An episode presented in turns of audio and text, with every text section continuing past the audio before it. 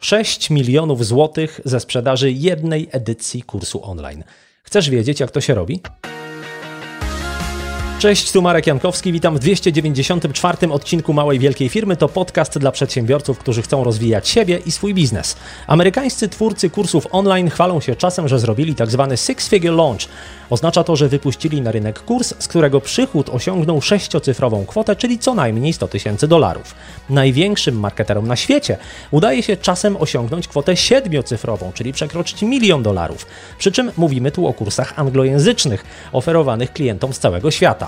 Tym odcinku porozmawiam z człowiekiem, który na polskim rynku sprzedał kurs za ponad 1,5 miliona dolarów. Zanim przejdziemy do rozmowy, rekomendacja książki. Dziś lekturę dla przedsiębiorców poleca Kamil Porębiński z firmy hostingowej The Camels. Książkę, którą mogę polecić, to Narkonomia Toma Wainwrighta. Książka pokazuje, jak działają kartele narkotykowe i czego nauczyli się szefowie gangów narkotykowych, obserwując świat wielkiego biznesu. Dosyć ciekawe, gdzie możemy dowiedzieć się, jak takie gangi budują swoją siatkę przestępcą, studiując na przykład strategie marketingowe korporacji typu Walmart, czy McDonald's, czy chociażby Coca-Cola.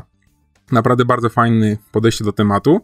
Jedna rzecz, która mnie tam urzekła, e, to pytanie, które stawia książka, typu jak taki gang narkotykowy rekrytuje swoich nowych, e, nowych pracowników, tak? No okazuje się, że przecież nie ma dla nich portalu, ale dobrym takim miejscem są chociażby więzienia. Więc dany człowiek może się e, dać złapać, idzie do więzienia i tam ma dostęp do przestępców, których może szkolić przez kilka miesięcy, no a następnie wciągnąć ich do swojego kartelu, kiedy oni wyjdą na wolność. Także książka Narkonomia bardzo fajnie pokazuje, jak działa biznes od tej drugiej strony, tej takiej nielegalnej, jak on się wzoruje na naszym, naszym dużym biznesie. Brzmi to bardzo ciekawie, sam chętnie przeczytam. Dzięki wielkie Kamilu. Jeżeli ty też chcesz polecić innym przedsiębiorcom coś inspirującego do czytania, zapraszam na stronę maławielkafirma.pl ukośnik książki, bez polskich liter, czyli ksiaski. Znajdziesz tam informacje, jak przygotować taką recenzję. Jest tam również lista wszystkich książek polecanych dotychczas w małej wielkiej firmie. Za chwilę dowiemy się, jak sprzedać w Polsce kurs online za 6 milionów złotych. Myślę, że ten odcinek zainspiruje nie tylko twórców kursów, ale każdego każdego, kto zajmuje się marketingiem i biznesem online. Uwaga, pod koniec mojej rozmowy z gościem pojawi się prawdziwa petarda, więc bardzo, bardzo mocno zachęcam do wysłuchania do ostatniej minuty. Panie i panowie, przed Wami przedsiębiorca, eksprogramista i vloger, człowiek, który rozbił bank, jeżeli chodzi o kursy online w Polsce. Maciej Aniserowicz. Cześć Maćku. Cześć Marek. Spotykamy się dzisiaj, żeby pogadać o kursie, kursie Droga Nowoczesnego Architekta, który wypuściłeś i który rozbił bank, jeżeli chodzi o kursy online w Polsce. E, no bo sprzedaż na poziomie 6 milionów złotych, 1,5 miliona dolarów to jest taka sprzedaż, e, jakiej najwięksi marketerzy na świecie by się nie powstydzili. E, I na początek chciałem Cię zapytać, gdzie Ty w ogóle uczyłeś się tworzenia kursów online i, i sprzedawania kursów online? Znaczy właśnie, DNA to ja sprzedaję i marketuję, ja go nie tworzę. Mamy trzech wspaniałych mentorów, którzy tworzą go od strony merytorycznej, a ja się tego uczyłem wszystkiego, właściwie to w praktyce, tak najbardziej, co nie? Jestem wielkim zwolennikiem e, nauki przez działanie i bardzo lubię się uczyć na własnych błędach Zauważyłem, że nauka na cudzych błędach szybciej wylatuje z głowy, a jak się e, samemu człowiek posiniaczy, to dłużej w tej, w tej głowie to zostaje. Więc to głównie praktyka po prostu, bo testowałem różne rzeczy, e, wypuszczając wcześniej swoje różne produkty. No i faktycznie DNA jest takim zwieńczeniem e, i takim ustaleniem pewnego procesu, pewnego frameworku, który mamy w zespole wypracowany przy wypuszczaniu produktów online. Dodatkowo bardzo dobrą praktyką jest to, co wiele osób stosuje, czyli zamknięte 5, 10, 15 dniowe okienka sprzedażowe. Ja wcześniej wypuszczając pierwszy swój produkt online, czyli książkę, zrobiłem taką sprzedaż y, stale otwartą, czyli Odpaliłem książkę, można kupić już od dwóch lat i właściwie ona sobie cały czas gdzieś tam jest. I zauważyłem, że wtedy bardzo dużo rzeczy zepsułem w czasie premiery tej książki i potem już nie mogłem tego naprawić. Aha. Natomiast teraz, jak stosuję takie zamknięte okienka sprzedażowe, to mi daje przy jednym produkcie możliwość wielokrotnego uczenia się i wielokrotnego popełniania błędów, za każdym razem różnych. Więc tutaj y, bardzo korzystne jest to, że jeden produkt daje wiele, na, wiele okazji do nauki różnych y, działań po prostu i obserwacji tego, co się, co się dzieje. No dobra, I... to, to aha. Znaczy, bo praktyka przede wszystkim, ale też wspomagałem się innymi materiałami. Ja w ubiegłym roku nagrywałem sam swój pierwszy kurs online i go sprzedawałem i miałem straszny problem, żeby go nagrać. Ja wiedziałem, co chcę yy, nagrać, wiedziałem, co chcę powiedzieć, wiedziałem, jak chcę powiedzieć, wiedziałem, do kogo to ma być kierowane, ile będzie kosztowało. Wszystko wiedziałem, a prace stały. I nagranie mojego pierwszego kursu online zajęło mi od marca do jakiegoś listopada, pół, pół roku ponad, nie? I to, to, to strasznie długo. I wtedy, żeby się zmotywować, kupiłem sobie kurs o robieniu kursów e, z zagranicy od Amy Porterfield. To Aha. taka marketerka, która ma swój podcast, która jest dość znana. I ja całego tego kursu nie przerobiłem, ale on kosztował 1000 dolarów. I pomyślałem sobie, że jak ja już na coś wydam 1000 baksów, to ja ten swój kurs dowiozę. I faktycznie e, ten jej kurs dużo mi pomógł przy e, w takim procesie, co robić kiedy, co jest najważniejsze. E, I wtedy pierwsze takie kroki robiłem właśnie według instrukcji od Amy i faktycznie okazało się, że ja nie muszę tego wymyślać na nowo, po prostu ja będę robił to, co ona każe i to w końcu zadziała. No i do pewnego momentu robiłem tam pierwsze kroki, te, które ona kazała, jak już prace ruszyły, to już później robiłem po swojemu, po prostu najtrudniejsze było zacząć. Aha. No, Mi się wydaje, że jeszcze warto też e, po powiedzieć, że w Polsce też są takie programy do nauki kursów. Ja akurat znam Mirka Brunajko, który ma swój kurs nazywający się Fabryka Kursów i ten jego kurs też kupiłem. Jego co prawda nie przeszedłem, ale tam jest prężnie działające community, w którym się wymieniamy różnymi e, sztuczkami, trikami w tym właśnie temacie i tam też się można sporo nauczyć. Więc od, nauka od kogoś plus przede wszystkim testowanie i wymyślanie swoich jakichś różnych e, praktyk. No, podejrzewam, że gdyby DNA, czyli droga nowoczesnego architekta, będziemy używać tego skrótu DNA, bo to e, szybciej powiedzieć. E, Patent pending, że tak powiem. tak, gdyby to był twój pierwszy kurs, no to podejrzewam, że też wyniki byłyby zupełnie inne, więc ta nauka no, na, na swoich pewno. błędach masę, masę rzeczy zrobiła.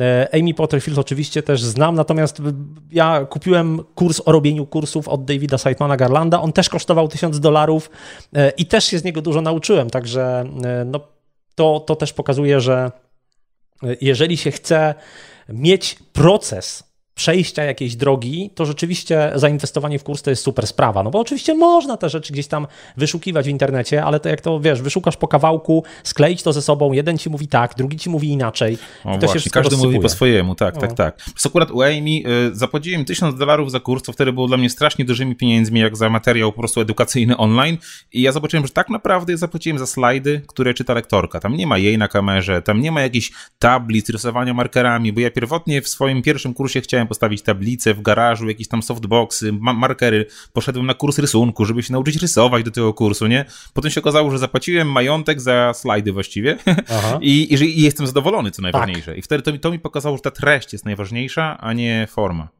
E, to w kursie Amy nawet nie Amy czyta slajdy? Ten, ten... Ona czyta, ona, tylko o. że to nie miało znaczenia, okay, że to okay. czyta ona. Akurat wolałbym, żeby nie ona, bo mnie akurat jej głos osobiście irytuje, ale to, że ona ty czyta te slajdy, to było po prostu, no, okay. to, mógł, to, mógł, to mogło robić, wiesz, syntezator Iwona, bo po prostu czytała to, co jest na slajdzie napisane. E, dobra, no to w takim razie e, przechodząc do rzeczy, czyli do kursu DNA. Skąd wziął się pomysł na taki kurs? Bo zwykle kursy online są dedykowane, z tego co widzę na rynku, są dedykowane dla osób, które są początkujące w danej dziedzinie. No i to jest dosyć zrozumiałe, prawda? No, nie umiem robić kursów, chcę się tego nauczyć, kupuję kurs i już umiem. A DNA to jest y, trochę inna grupa docelowa. To już są y, ludzie, z, można powiedzieć, starsi i stażem y, i, i doświadczeniem, jeżeli chodzi o programowanie. Więc dlaczego taka, a nie inna grupa? Znaczy ogólnie w sumie jak się umawialiśmy, to ci mówiłem, że to może trochę zająć, bo ja trochę dygresji będę wrzucał. Śmiało. Wydaje mi się takim dość interesującym e, case'em, tak nieskromnie, więc będę trochę zbaczał czasami. E, mam to, e, ten taki przywilej teraz, że zgłaszają się do mnie naprawdę rewelacyjne osoby, jeśli chodzi o merytorykę w różnych tematach, które jak większość osób technicznych nie ogarniają takiego czegoś jak marketing i sprzedaż, co z kolei mi się już teraz bardzo podoba. I najpierw wydałem, tak jak mówiłem, książkę z jakimś tam sukcesem, potem wydałem swój kurs, który o wiele lepsze wyniki zrobił niż ktokolwiek by się spodziewał. I po prostu ustawiła się do mnie kolejka świetnych ekspertów z różnych dziedzin, którzy chcieliby zrobić coś y, ze mną razem właśnie, żebym ja zdjął z nich obowiązek, ten taki przykry, po prostu sprzedawania. Oni chcą zrobić, podzielić się wiedzą, a żeby to wszystko takie, takie to takie grzeszne, y, niemoralne, żeby to zrobił ktoś inny. No i tutaj wkraczam ja właśnie.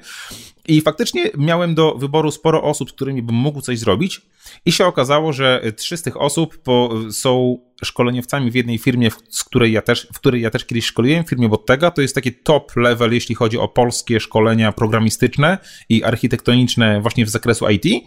E, pierwsze co i ja wiedziałem, że z osobami z tej firmy będę kiedyś na pewno coś robił, bo to są, bo oni są po prostu najlepsi. Ale że dla mnie w sumie od, od, zawsze chyba, jakby pieniądze w tym wszystkim są tylko tłem. Najważniejsze jest, żeby się dobrze dogadywać z tymi, na których mi zależy. Musiałem uzyskać, y, zanim w ogóle do czegokolwiek doszło, to już trzy miesiące wcześniej miałem zgodę właściciela tej firmy Bottega, że ja jego ludzi będę angażował w działania online. Mhm. I czy to jest dla niego ok. I Sławek Sobutka, właściciel firmy, powiedział, że róbcie co chcecie, bylebyście mi brandu nie zepsuli, nie? No, no to Dobrze, w takim razie, e, jak ktoś się do mnie zgłosi, albo ja będę miał chęć, to z kimś to coś tam podziałam. I się okazało, że faktycznie jednocześnie sporo osób z tej firmy się do mnie zgłosiło ze swoimi pomysłami na jakieś kursy po prostu, bo to tak kolejna dygresja, moim zdaniem, nie ma niczego lepszego na razie, nie wymyślono na świecie niż kursy online, jeśli chodzi o sprzedaż i biznes online. E, I właściwie było tych osób kilka, i coś tak nagle mnie że może by zrobić coś y, więcej niż po prostu jakiś kolejny kurs.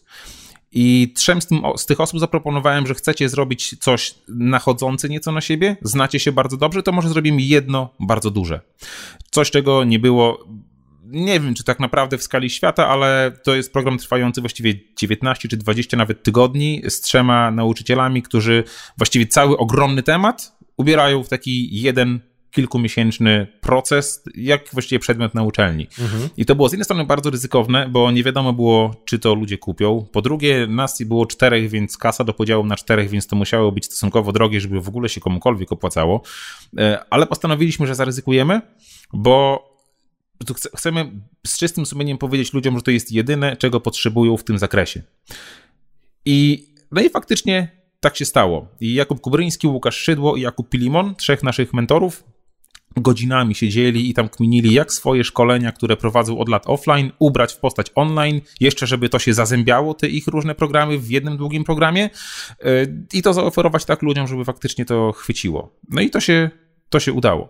I faktycznie, tak jak mówisz, targetowaliśmy to do ludzi, którzy są doświadczeni, i ta grupa docelowa ma swoje plusy i swoje minusy, bo kierowaliśmy to do osób, które mają, tak powiedzmy, minimum 3, 5, im więcej, tym lepiej, tak naprawdę, lat doświadczenia w IT. A jak to jest w IT, to w sumie wiadomo, też kiedyś nagrywaliśmy już podcast u ciebie na temat programistów. Programiści, sam taki też byłem jako programista, czasami bywają trochę roszczeniowi. Ja osobiście, jak byłem programistą, to myślałem, że wszystkie rozumy, pozjadałem, że właściwie już wiem wszystko i teraz nikt nie będzie mi mówił, że ja czegoś nie wiem.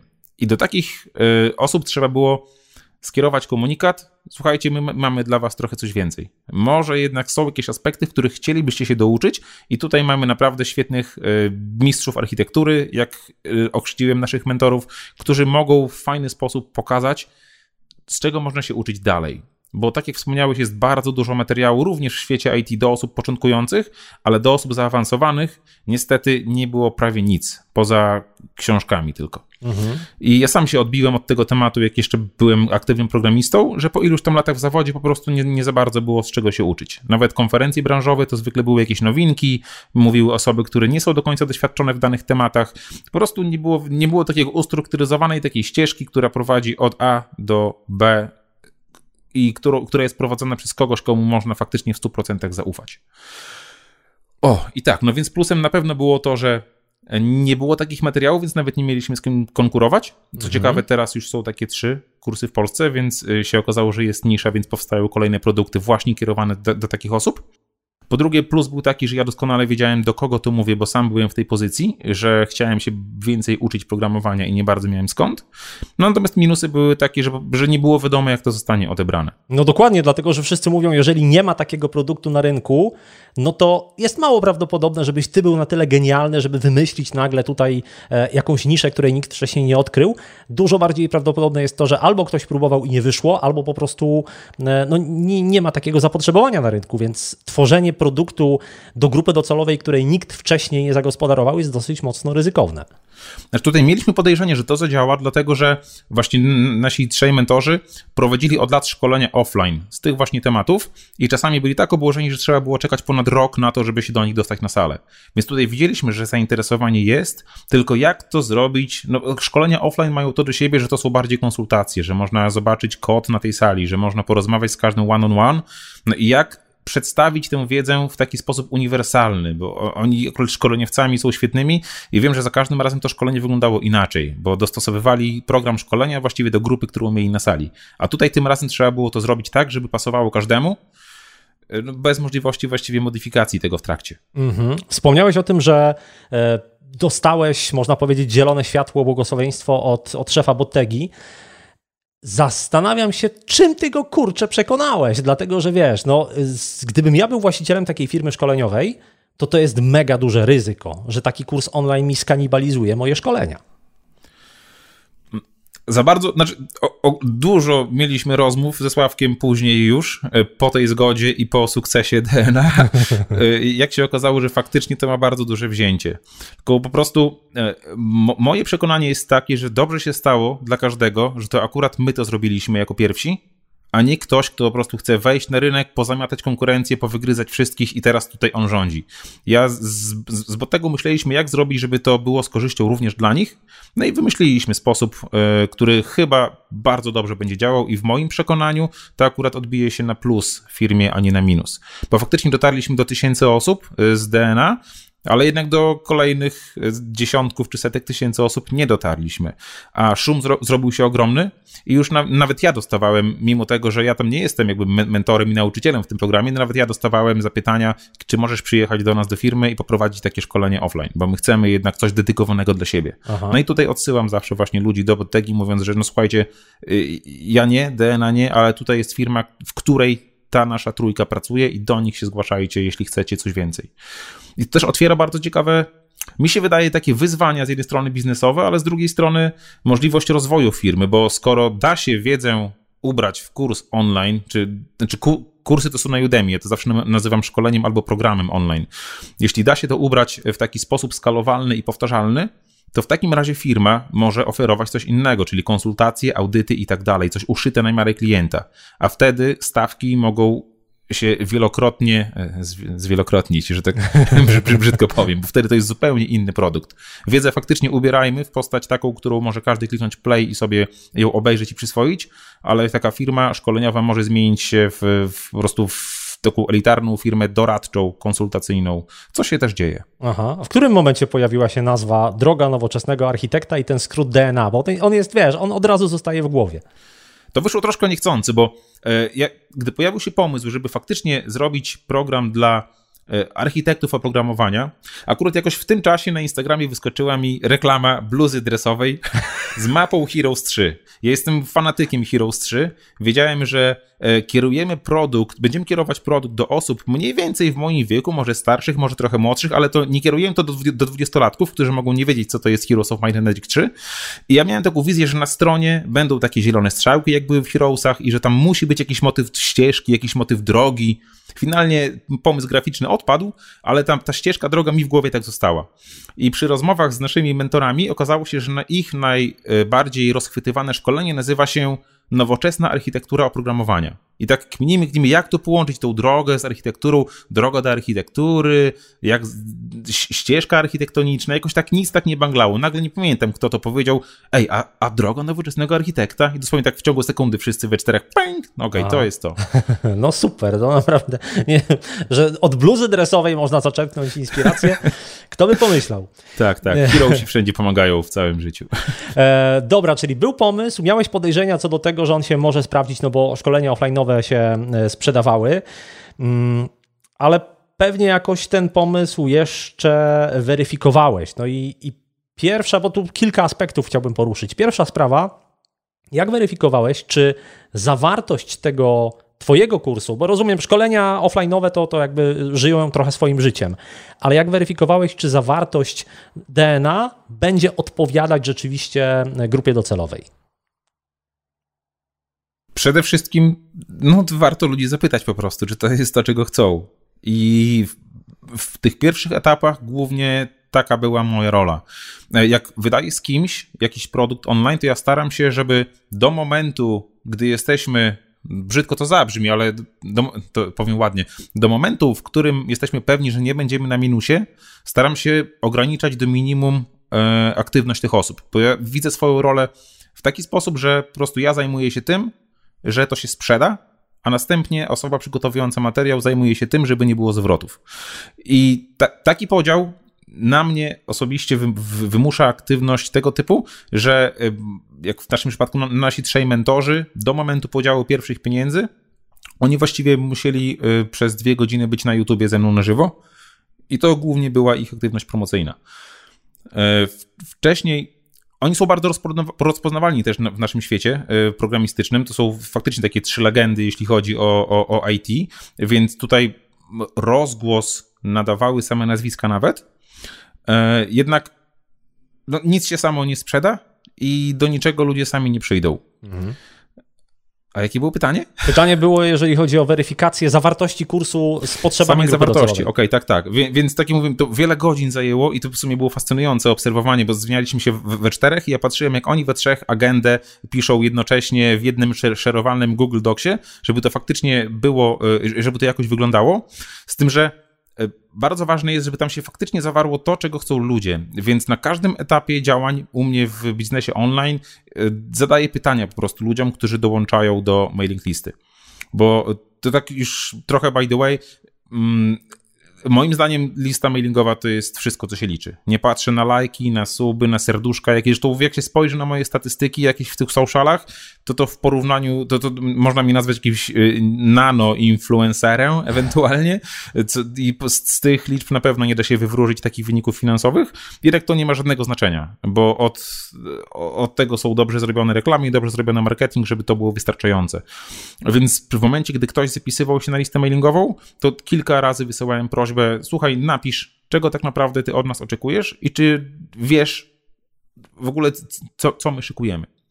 I ludzie po prostu pisali swoje problemy, jakie mają z architekturą, problemy, jakie mają z materiałami aktualnymi, edukacyjnymi, ewentualnie z, czy, czy mają taki problem, że nie mają się z czego uczyć, e, w jakiej firmie pracują, jeśli chodzi o wielkość zespołu, jak są zaawansowani. I właściwie mieliśmy, gdzieś nawet mam napisane, w sumie mieliśmy 1141 ankiet wypełnionych. I to naprawdę jest y, bardzo duża część rynku, którą, który chcieliśmy zagospodarować, i te ankiety były dość szczegółowe.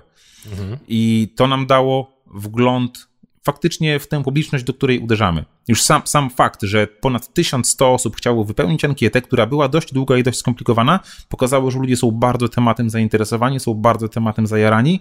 A czy dokładnie będzie to, czego oni chcą, no to od tego są też te ankiety.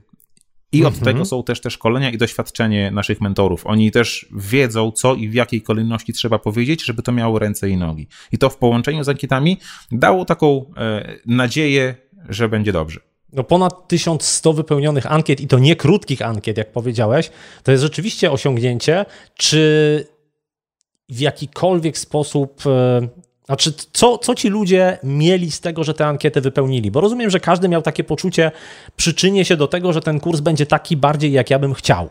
No ale z drugiej strony. Co, nawet na początku my nie mówiliśmy, że to będzie jakiś kurs. Aha. Po prostu, że zapraszaliśmy ludzi na mailing architektoniczny, na który co tydzień wysyłaliśmy e, merytoryczne materiały od naszych mentorów e, ich wystąpienia z konferencji, posty z blogów, wystąpienia w podcastach. Po prostu chodź się naucz i daj nam znać, czego jeszcze chcesz się nauczyć. A, Więc okay. to nawet e, i tam pod spodem można było podejrzewać, że skoro ja w to jestem zaangażowany, to tam jakiś biznesik pod spodem się kręci, ale to nie było jakby na, na, pierwszym planie, nie? bo faktycznie zależało nam na tym, że niezależnie od tego, czy ktoś docelowo kupi ten nasz produkt, czy nie, żeby i tak, i tak bardzo dużo skorzystał na tej całej promocji i faktycznie tak, faktycznie tak było. E, wiele osób w trakcie wysyłania tych darmowych materiałów dziękowało za to i mówiło, że to wasze DNA jest naprawdę zajebiste, nie? I czemu wy za to nie bierzecie kasy? I tak, że o, ale to, to wiesz, to taki prawdziwy produkt to dopiero nadchodzi. O, serio? Wow, nie? Że, że z tych darmowych materiałów można było spokojnie ulepić kursik i, i też jakieś płatne materiały z tego zrobić. Aha. Więc tutaj jakość była dochowywana na, na, i taka merytoryka była dotrzymywana na każdym poziomie. Więc no przede wszystkim pytanie ludzi. Okej, okay, no jeżeli te darmowe materiały rozgrzewkowe, można powiedzieć, już były tak wartościowe, że, że e, ludzie byli zachwyceni, to czy nie miałeś takiego, takiej obawy, że jak wypuścicie ten produkt, to rynek będzie już trochę nasycony? Znaczy, ludzie już dostaną coś, co mogą sobie przerabiać, tym się zajmą i niekoniecznie będą chcieli kupić, wiesz, poziom wyżej. Nie, znaczy, bo też ważne jest to, to, co powiedziałem wcześniej, że mentorzy nie byli zaangażowani w tworzenie treści, dopóki my nie sprzedaliśmy. Mhm. Więc to były ich nagrania z konferencji z ubiegłych lat, to były ich blogposty, które już i tak napisali, to były wystąpienia w podcastach, między innymi moim, więc to były treści, które i tak można było w internecie znaleźć, tylko, że jak jakaś konferencja wysyła na YouTube nagranie swojego, swoich występów, to tam jest 10, 20, 200 obejrzeń, nawet jeśli to jest jakaś konferencja o świato, światowej sławie, powiedzmy, bo tego po prostu nikt nie ogląda.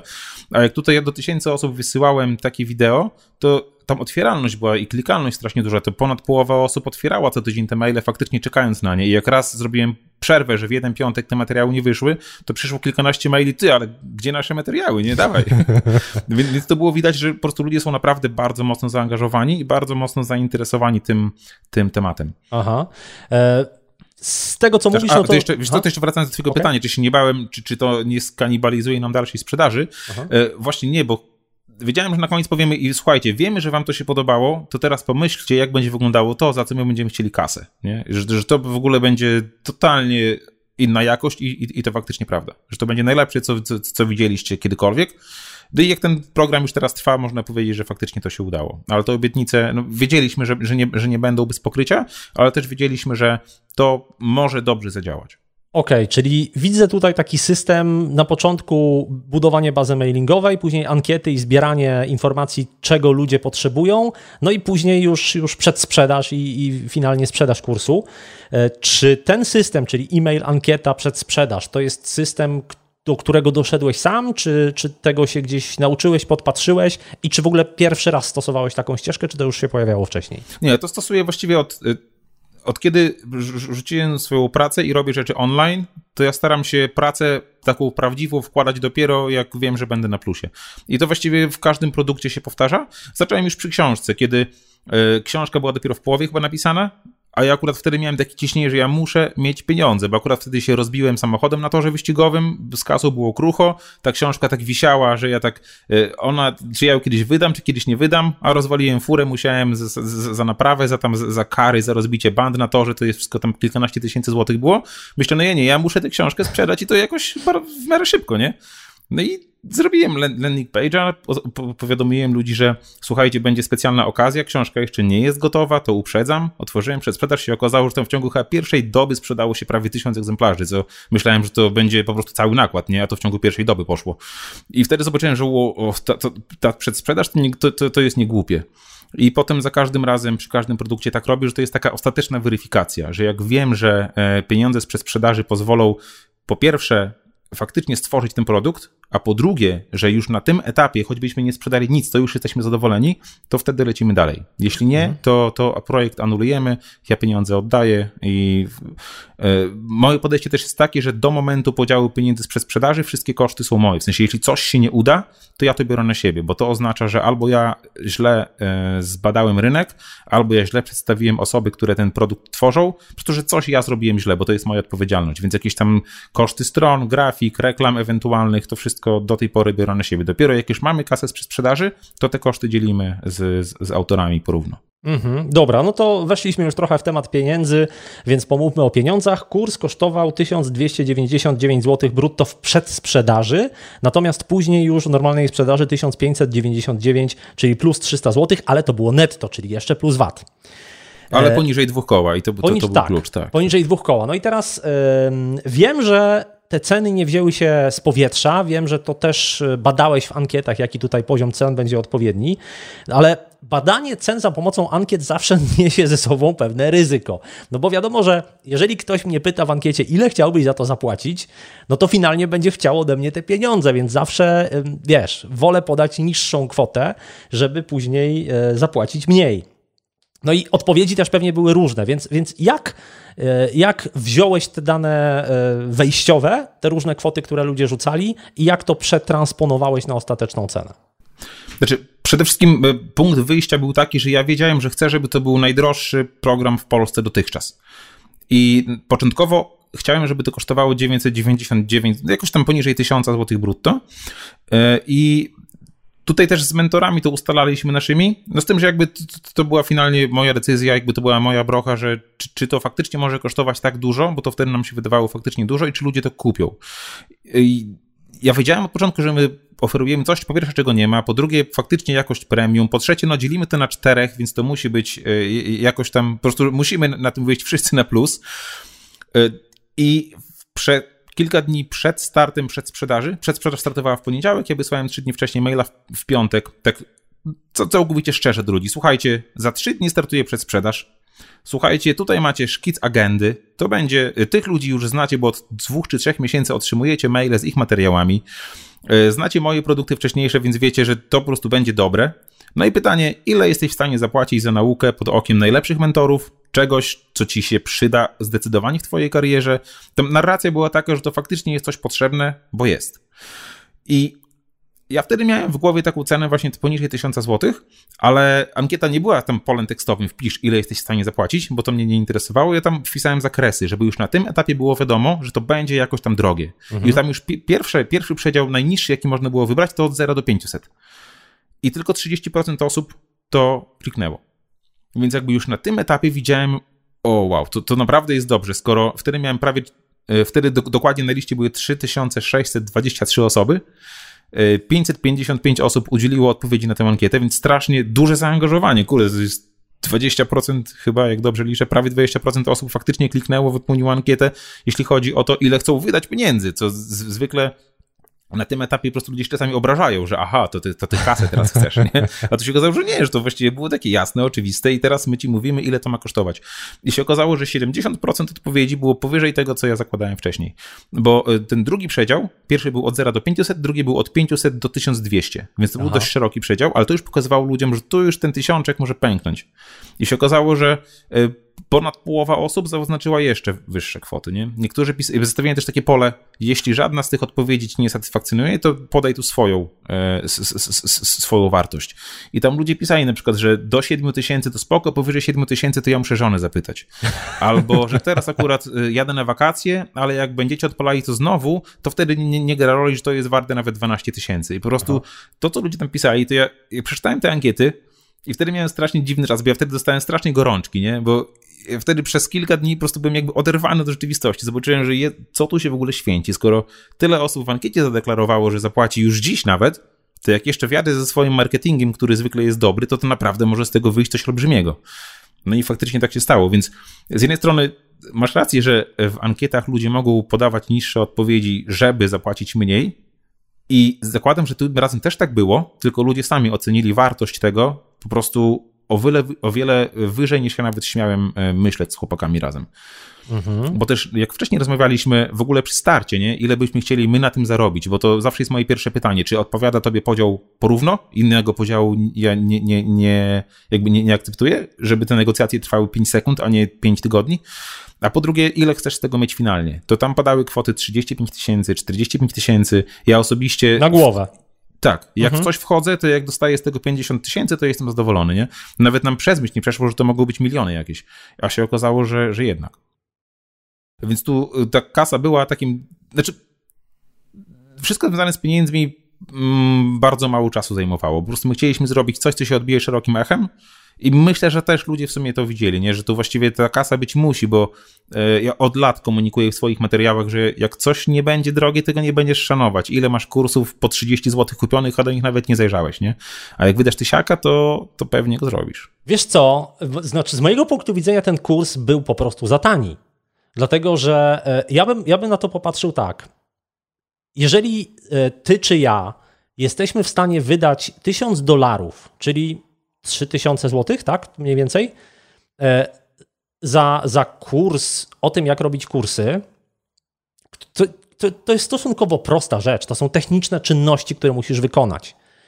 No to kurczę, to jeżeli ja mam kurs robiony przez trzech asów danego tematu, który, wiesz, nie, nie trwa 12 modułów, gdzie tam masz jakieś slajdy, tylko który jest de facto, tak jak powiedziałeś, programem, jednym przedmiotem na studiach. Mhm. Mało tego, grupa docelowa to są programiści, ludzie z IT, gdzie wiadomo, że się zarabia duże pieniądze i to nie są nowicjusze, tylko ludzie, którzy już siedzą w tej branży jakiś czas i wiedzą, że są w stanie te pieniądze zarobić i po takim kursie będą w stanie zarabiać jeszcze większe pieniądze. No to z mojego punktu widzenia te ceny były naprawdę niskie. Te ceny jak ogłosi, ogłosili finalnie cenę, to było dużo takich maili. Ty, jak tak tanio, kurde, nie wiesz, to, gdybym mógł, to bym wziął trzy. O. Ale ogólnie e, trzeba mieć na uwadze, że działamy jednak w Polsce i tak jak mówię, nic tak kosztownego w tej branży jeszcze nie było wcześniej. I ja widziałem po sobie, jak na tym rynku sprzedawałem różne rzeczy. Pierwszym produktem była książka za 50 zł, no to było, że książka za 50 to jest drogo. Rok później wydawałem swój pierwszy kurs, który kosztował w przedsprzedaży stówę, potem dwie stówy. To już tak było no dobra, że już tak faktycznie można zainwestować w siebie, nawet jak firma za to nie zwróci, to już się w siebie mogę parę stówek zainwestować. Później jeszcze między moim pierwszym kursem a startem DNA wydałem z kolegą Maćkiem Kursanem jeszcze jeden program do nauki frontendu kierowany do juniorów. On też akurat, on zarobił pół miliona, co było też świetnym wynikiem, dużo większym niż się spodziewaliśmy. I on tak kosztował najpierw 500, potem 700 chyba. I tak stopniowo te ceny produktów rosły, więc ludzie też mogli widzieć, że e, to po prostu rośnie, ale jak, myślę, że jakbyśmy na starcie rzucili cenę 2000, to jednak dużo osób by z tego odpadło. Mhm. I chcieliśmy mieć osób jak najwięcej, Szczególnie, że no, widzieliśmy po tych odpowiedziach w ankietach, że te nasze wymagania finansowe, że one są śmieszne w porównaniu z tym, co można prognozować. Więc y, to faktycznie była okazja, ja to komunikowałem jako świetną okazję, no i to faktycznie y, się sprawdziło. Teraz ludzie, którzy przechodzą przez ten program i zapłacili za niego te 1200 brutto, no piszą, że to faktycznie jak za darmo, bo, no bo taka prawda. Ale też jakby działam długoterminowo, to nie jest pierwszy produkt, to nie jest jedyny produkt, to nie jest ostatni produkt i teraz wiem, że z każdym kolejnym produktem, na przykład teraz jestem w trakcie odpalania kolejnego, gdzie zainteresowanie widzę, że jest jeszcze większe, a dopiero dwa tygodnie temu go ogłosiłem. E, widzę, że to robi robotę na lata naprzód, że faktycznie ludzie wiedzą, że to jest okazja, że to będzie dobre, że naprawdę będzie drożej, że będzie sporo drożej, więc warto dołączać teraz. Choć jak rozmawiałem o samej przedsprzedaży, to ja mam takie spostrzeżenie, że to jest taki dylemat, e, po pierwsze, na pewno chcę, żeby dużo ludzi kupiło w przedsprzedaży, ale po drugie, ja bym wolał, żeby nie wszyscy, nie? Bo kto wtedy kupi w pełnej cenie? To jest taki dylemat. Jak już coś robię, to robię to tak na, na maksa, więc nie wstrzymuję się z marketingiem. Tutaj osiągnęliśmy nasz cel właściwie po pierwszej dobie. Już mhm. było tyle, ile chcieliśmy w sumie zarobić. A to był dopiero początek przedsprzedaży, jeszcze przynajmniej był ponad tydzień, nie? I ja tak myślałem, może ją zamknąć teraz? A z drugiej strony, no nie, już jak, to, jak coś robić, to, to już robić. Aha. E, więc tak to wygląda. Ta sprzedaż jest trochę ryzykowna, no ale z drugiej strony przynajmniej wiemy, że, że to, co robimy, faktycznie ma sens. Aha, to, czyli ludzie, którzy kupili w tej edycji, bo domyślam się, że pewnie będą też kolejne. E... E, tak, w umowie mamy minimum jeszcze jedną edycję, a co będzie potem, to zobaczymy. Okej, okay, no więc ludzie, którzy kupili w tej edycji, mogą być na pewno szczęśliwi z tego powodu, że na pewno taniej już nie będzie. Natomiast, tak, tak, no... tak. To jest zawsze taka obietnica z mojej strony i warto po prostu jest, mi się wydaje, te, tak, tak, tak robić i potem, co ważne, tego słowa dotrzymywać. Mhm. No i myślę, że też y, mają szczęście, że, że to było na tym etapie, bo tak jak mówiłeś o tych kolejnych produktach, które były coraz droższe, to jak ty wypuścisz produkt za 3 lata, no to tam wiesz, poniżej 5 tysięcy za głowę to nie będzie.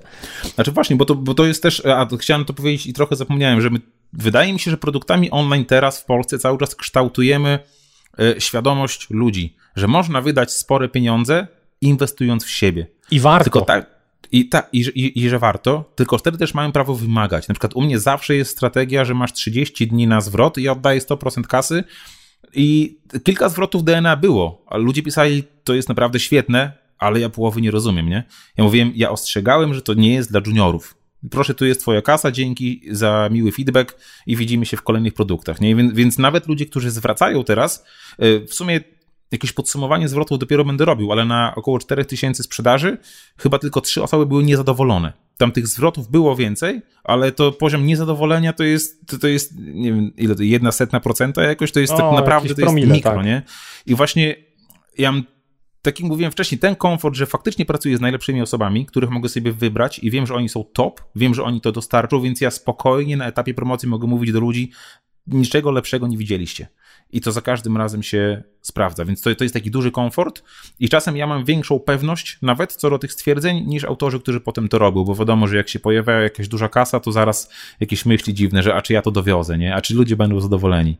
I to wtedy też jest taka trochę moja rola w całym tym procesie, żeby yy, źle zabrzmi, ale żeby może troszkę skołczować osoby, które ten materiał tworzą. E, się spotkać, powiedzieć, że będzie dobrze, jak chcesz, to chodź się przytulimy, nie? Tam patrz, jak, patrz, jak, patrz, jak o tobie piszą, że ty jesteś faktycznie, jesteś półbogiem teraz i le lecisz z materiałem, będzie dobrze, nie? Jak będzie źle, to się poprawi. Aha. No, jednym z elementów takich e, sprzedażowych i też budowania wizerunku tych mentorów e, był chyba taki punkt styku, przez który każdy gdzieś na jakimś etapie przechodził, każdy klient, czyli landing page, czyli strona, gdzie było napisane, kto ten kurs robi, o czym on będzie i tak dalej. Co było na tym landing page'u i dlaczego? Bo on, y, wiem, że też z swojego punktu widzenia był takim naprawdę dość istotnym elementem całej, całej układanki i sprzedaży. Czy jeśli chodzi o landing page, to ja sporo eksperymentowałem i na stronie swojej książki wcześniej, i potem na stronie swojego pierwszego kursu. Potem zobaczyłem, że to świetnie działa, więc teraz właściwie to jest kopiuj wklej zmieniam jakby treść, ale układ elementów zostaje taki sam, czyli dlaczego warto, e, dlaczego musisz wiedzieć więcej na temat tego konkretnie zagadnienia, dlaczego nie wiesz i tu boom, jakiś materiał bonusowy, który pokazuje nawet ekspertowi, że nie jest, że nie wie jeszcze wszystkiego, e, dlaczego akurat od nas, i tak dalej, i tak dalej. Tam tych materiałów nie było jakoś specjalnie dużo, e, ale one no, ro, robiły robotę po prostu. Tam jedynym celem takiego landing page'a jest to, żeby ktoś zostawił adres e-mail. I często ludzie ten adres e-mail zostawiają. I tutaj e, bardzo ważne było to, żeby nie oferować jakiegoś PDF-a za zostawienie maila, tylko ja wiedzieliśmy od samego początku, że to będzie produkt drogi i że nie wystarczy komuś jakiś tam nawet piękny PDF-ik, żeby ktoś był w stanie wyłożyć tysiąc, jak początkowo myślałem, czy tam dwa tysiące, czy nie wiadomo ile to będzie w przyszłości, więc że to będzie dłuższy proces, więc nawet za podanie maila nie było żadnego tam PDF-a, lead magnetu, jak, jak to się ładnie nazywa, tylko była obietnica, że co tydzień będą mięsiste materiały. I dodatkowo ten pierwszy materiał, który, który szedł w tej sekwencji, był najgorszej jakości. Zależało mi na tym, że jak ktoś się zrazi, żeby się od razu wypisał. Nie? I tam faktycznie na tym pierwszym mailu trochę osób odpadło, e, bo nie chciałem później narzekania. Że, że ktoś, a, ludzie pisali, że ten pierwszy mail, a tu jakość dźwięku taka sobie, bo faktycznie tam pierwsze wideo idzie z jakiejś konferencji, która nie była top nagrana, ale to dobrze, jeśli się to nie podoba, to się pożegnajmy na tym etapie, i kto zostanie, to potem ma już tylko lepiej. E, no i na tym ten landing page, co ważne, na początku był strasznie brzydki. Mam też e, taki produkt Lead Pages, generator landingów, na którym po prostu mam swój jeden standardowy szablon, gdzie jest tam jakieś zdjęcie, nazwa i tak dalej, bez nawet żadnego logo. I ja tego robię duplikat, zmieniam tylko treść i to sobie tam wisi. E, I teraz właśnie jak ogłaszam nowy program, też jest dokładnie ten sam szablon, bo nie zależy mi na tym, żeby ludzie zapisywali się dlatego, że to jest ładne, tylko żeby zapisali się dlatego, że naprawdę chcą. Więc yy, jakaś inwestycja w grafiki poszła dopiero później, jak zobaczyliśmy po pierwszych ty, po pierwszych tygodniach, że naprawdę jest duże zainteresowanie. Dopiero wtedy poszło zlecenie do grafików o zaprojektowanie ślicznego, ślicznej strony, która jest naprawdę śliczna, potem do programisty, żeby to zaprogramował. No i teraz ta strona wygląda naprawdę rewelacyjnie, ale na początku taka nie była. Okej, okay, czyli ten landing page wymieniłeś po kilku tygodniach, rozumiem, od rozpoczęcia budowania listy, tak? Tak, tak, tak. Jak Aha. mieliśmy już ileś tam tych osób, e, ja mam takie checkpointy po drodze, e, że tysiąc osób na liście mailingowej i 100 wypełnionych ankiet, a że to bardzo szybko akurat pękło, to, to, to od razu mogłem zlecić pracę grafikum. Tak samo teraz nowym produktem, właściwie te moje e, wyznaczniki zostały osiągnięte po kilku dniach, to już też grafity dostaje zlecenie, że teraz zróbcie z tego coś ładnego, bo, bo, bo, jest brzydkie. Robi roboty, ale jest brzydkie, nie? To coś, co będzie robiło roboty, ale będzie ładne. Aha. A Próbowałeś kiedyś e, zrobić tak, żeby nie zmieniać tego landing page, żeby on był. Bo, bo jeżeli brzydki dobrze konwertuje, to po co go zmieniać? A może, może lepiej. No jest brzydki, a to nie jest jakiś ogromny koszt. E, tak, mojego pierwszego kursu strona jest cały czas brzydka. Znaczy teraz już programiści już też, e, twu, graficy ją ładnie zaprojektowali, programista właśnie kończy pracę nad nią, więc ja ją będę na dniach podmieniał, jak tylko dostanę finalną wersję, ale przez ponad rok ona sobie wisi taka wyklikana. To są wszystkie, wszystkie informacje zawarte, znaczy brzydka ja też nie jestem w stanie za bardzo ocenić, co jest ładne, co jest brzydkie. Jakieś mój poczucie mojej estetyki to, to, to tyle, że ja uwielbiam las, który jest za mną i mam za oknem drugi. I to właściwie jest tyle, jeśli chodzi o moją estetykę. No ale wiem, że, mo, że na pewno może być ładniej, bo to widać, że jest wygenerowane, wyklikane, a jak jeszcze programista wejdzie w źródło tej strony, to w ogóle się za głowę złapie, bo tam jak coś jest z automatu zrobione, to wiadomo, że tam porządku pod spodem nie ma, nie? No tak. E, czy są jakieś elementy landing page'a, które na początku, kiedy zaczynałeś robić i sprzedawać kursy, stosowałeś, ale nauczyłeś się, że to psuje konwersję i nie należy w ogóle tego dawać? Nie, ale ja też tego jakoś nie badam. Znaczy, te, te, te, to narzędzie do landingów pokazuje mi faktycznie, y, ile procent ludzi zostawia tego maila, ale w tych oprogramowanych nie ma, nie mam czegoś takiego i to właściwie mnie nie, mnie nie interesuje, bo i tak jest dużo. Więc nie staram się optymalizować w taki sposób, bo mi zależy na tym, żeby na tych moich listach mieć ludzi, którzy przymkną oko na to, że landing jest brzydki, którzy przymkną oko na to, że jakiś tam element może ich razi, którzy nawet wyłączą adblocka, bo na tych moich landingach wygenerowanych chyba nie działa zapis, jeśli się ma adblocka włączonego. I jeśli ktoś mimo to się zapisze, to ja wiem już na tym etapie, że mam osoby, które faktycznie są tym zainteresowane. Nie? Mi nie zależy, żeby tam mieć miliony osób. Ja chcę mieć tych, którzy faktycznie e, nawet są w stanie już na tym etapie jakąś tam przeszkodę pokonać. Więc na maksymalizacji takiej e, się nie skupiam zupełnie. Mhm. Dobra, no to teraz. E, znaczy, jesteś... to, to bardzo ważne jest zdjęcie, to to na pewno. Musi być zdjęcie moje jako wydawcy albo moje jako autora i musi być zdjęcie autorów. I czasami widzę e, strony kursów, na których nie ma zdjęcia, bo ktoś, nie wiem, uważa, że jest brzydki, bo ktoś się wstydzi, ktoś się nie chce pokazywać. No nie, to, to jest kluczowe, nie? To wa ważniejsze jest zdjęcie autora niż nazwa nawet. Mhm. Dobra. E Jesteśmy w takim razie e, na tym etapie przygotowań, gdzie buduje się lista mailingowa, jest landing page, ludzie się zapisują, e, no i badasz, badasz te, te potrzeby ludzi e, ankietami, przygotowujesz się po prostu do przedsprzedaży.